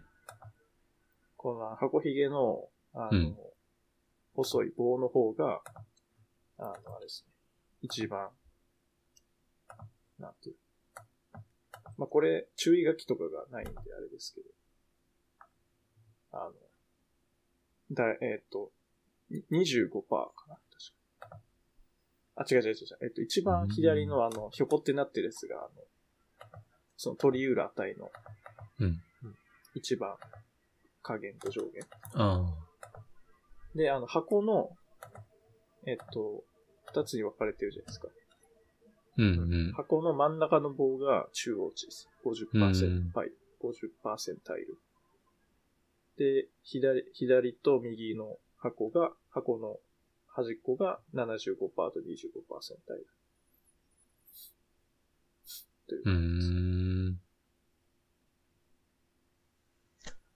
それでいくと、まあ jQuery とか、まあ、なんで真ん中の線で見るといいという感じ中央値は。アンギュラーなんか爆増えしてるのなんかよくわかんないけど。Angular 爆増えしてますね。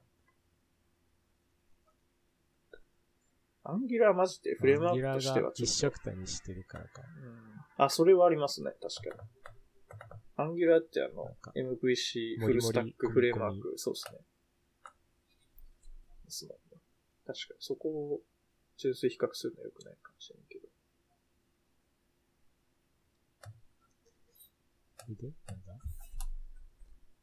比較してみましょうって書いてまあ、バイトがそうで、で、下の方がパフォーマンスですかね。で、 React のパフォーマンスが、これなんだほう。?CPU タイム。めっちゃ使ってるってことか。うーん。React ってそんなバチバチに計算してんのかそうなのこれはでもどうなんだろうな。 React で、まあ、複雑なことをしているサイトが多いってだけな気がするけど。うーん。これなんかまあちょっと、うん。これちょっわかんと、ないねうん。これだけでなんか、フレームワークのパフォーマンス比較ができないですね。単純に用途が違うっていうのがありそうな気がする。全体の統計で見てしまうとちょっとはいはいはい。確かわかんないところあります。jQuery でそんな複雑なことせんやろみたいなところあるんで。に。うん。アンギュラー以外に低い感じはするけど。アングラー、うん。確かに確かうん。まあまあまあ。で、フレームワークパフォーマンス比較。Next、Next、Gatsby、Hugo。あ、これ SSG の方か。うん。SSG のフレームワークだと、J サイズ。あー、でもこれもな複雑なことするしないみたいなのもあるしな。まあまあ。確かあちなみにあれですね、Next.js で SSG したときに、あのうん JS を完全に落とすモードっていうのがあるんで、うーん。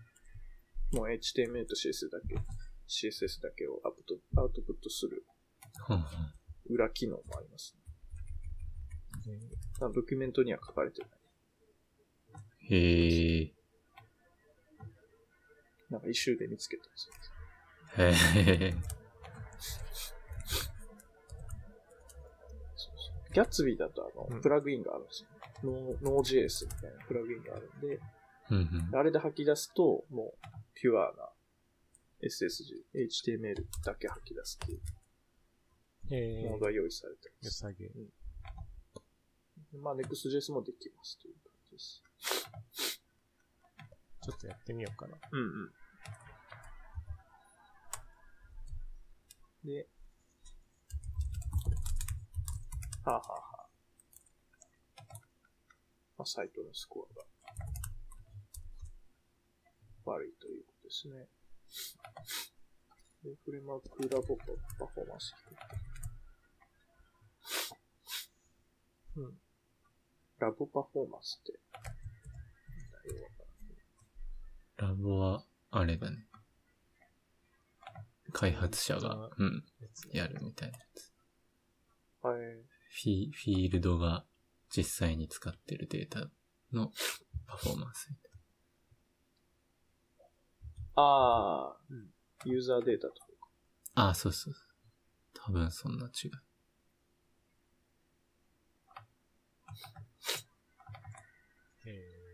バニラチーズとか。ーどうでもいいんだけど、同じサイトで、なんか、そうそうそ実装変えただけとかでやったし。う。うん。まあ、そうですね。それはそうです。だからこれでちょっとわかることはあんまない。まあ、データが、そんな実装する人いないから、まあ、できない。うん実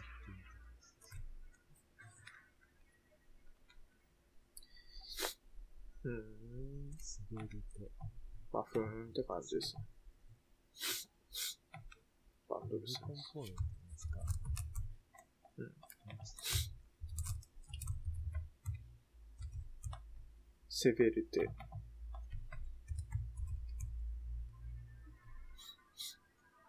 バンドルサイズ。JavaScript。あ、でも React 一番サイズ小さくできるんだ。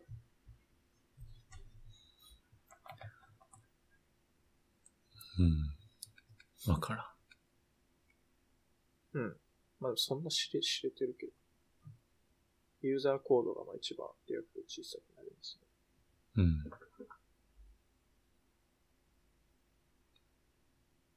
あれ わからん。うん、 Vue がまだ結構でかいんだ。うん。まあ React 使っときゃいいじゃんっていう感じですけど。A11Y っていうんだ、これ。アクセシビリティって A11Y って言うんですね。I18N みたいな。ああ、言うね。言うけど、えーその A11Y がアクセシビリティと読めないから、アクセシブルじゃないって言って。まあ、避けることもある。確かになんか皮肉ってますね。それあ、そう、アクセシビリティの11文字だからって。うんで。すね。へ 18N もそうですよ。I18N も。ーインターナシそうそうそう。ョナルレーション。そうそうそう。へーじゃあ I18N も国際化してないから、記号とかにした方がいいんじゃないですか。第18どうなんだろうなんか、こういうのって、ライブラリーとかのタイピングを減らすために A11Y ドットみたいなことができるんだったら、うんなんとなく、うんパッと見で認識できる人が多いからはいはい。ぐらい。うん。まあ、ライブラリそうですね。18N とかある。うん。アクセシビリティなぁ。あんま分かってないんだよな正直。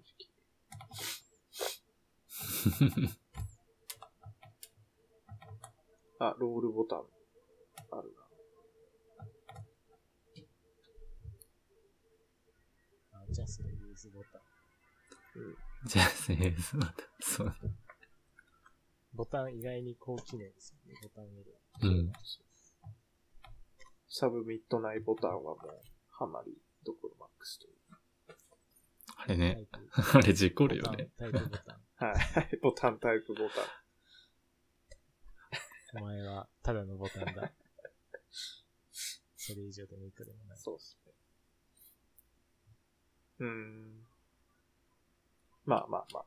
クレジットカードの入力画面で出てきたら。あ、確かに。それ出てたね。うん。JS を使いすぎています。HTML と CSS を正しく使えていません。うん。すぐ怒られてる。ユーザーにニーズにこそげられています。確かに。すごい怒られてる。怒られてるすまんかった。まあ、だからそうですね。まあでも、なんか全体的な、まあ CPU の 処理速度上がっていくから、まあそんな、それに応じてインフレしていくのはまあまあ仕方ないという感じですけど。うん。まあ IE がなくなったのはでかいかなーってぐらいで、まああとはそんなもんかという感じです。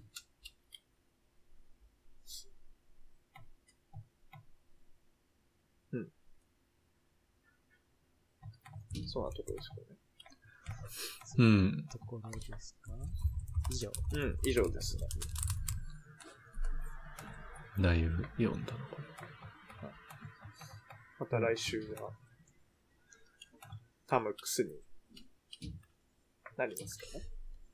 そうだタムッね。うん。クス作りますか。うんちょっとなんかタムックス、前やってて思ったんですけど、なんか最終的にどうやって使いたいかからああ、確かに確かに。書いていく。はいはいはい理想形そうっすね。それがいいかも。ドット、ドット tmx ファイル作って、おー。いいっすね。そこを tmx ああ、って呼ぶかなるほどねわかんないけど。。どうしたいかからか。ってことは、そうか。いや、そうそうそう。なんかプロパティの書き方とか、そういうことなの。うーん。決めた方が早いかなと。うん、うん。なるほど。ああ、これ今気づいたけど、録音の音量小さいかな。まあちょっとまあ調整頼みました。はいは調整します。まあ、どうなんですかね。それもなんか、段階分けしてもいいかもしれないですけど。まあ、一番最終形をまず書いて、でも、た TMX って作るってことは、それ JSX みたいな感じなんで、なんか、ま、マクロ、ただタムックスって呼びたかっただけ。はいはいはい。まあでもそれはマクロ的にこう関数に置き換えないといけないから、まあか関数版もあって、みたいな。うんっていう感じで、下に落としていけば。そうね。まあどうせならなんかもうちょっとなんか、シンシンタックスなんか面白いの。面白いシンタックス。タムラングイッジ作ります。めっちゃ、もうなんか、と、どっかに特化してみる。とにかく書くコードが少ないとか、あもうなんか div は d って書いていいとか、なんかもう d、ディグは D ス。パンは s とか、d です。あ。まあ確かまあでもなんかそれあれあるな、オルト JS、なんか、廃れたオルト JS 感あるな、でもそれに。なんか、そういう HTML そう。いう、あったっすよね。パグとか、なんか、流行ってないやつ。いっぱい過去の失敗であるから。みんな足を踏むような感じする。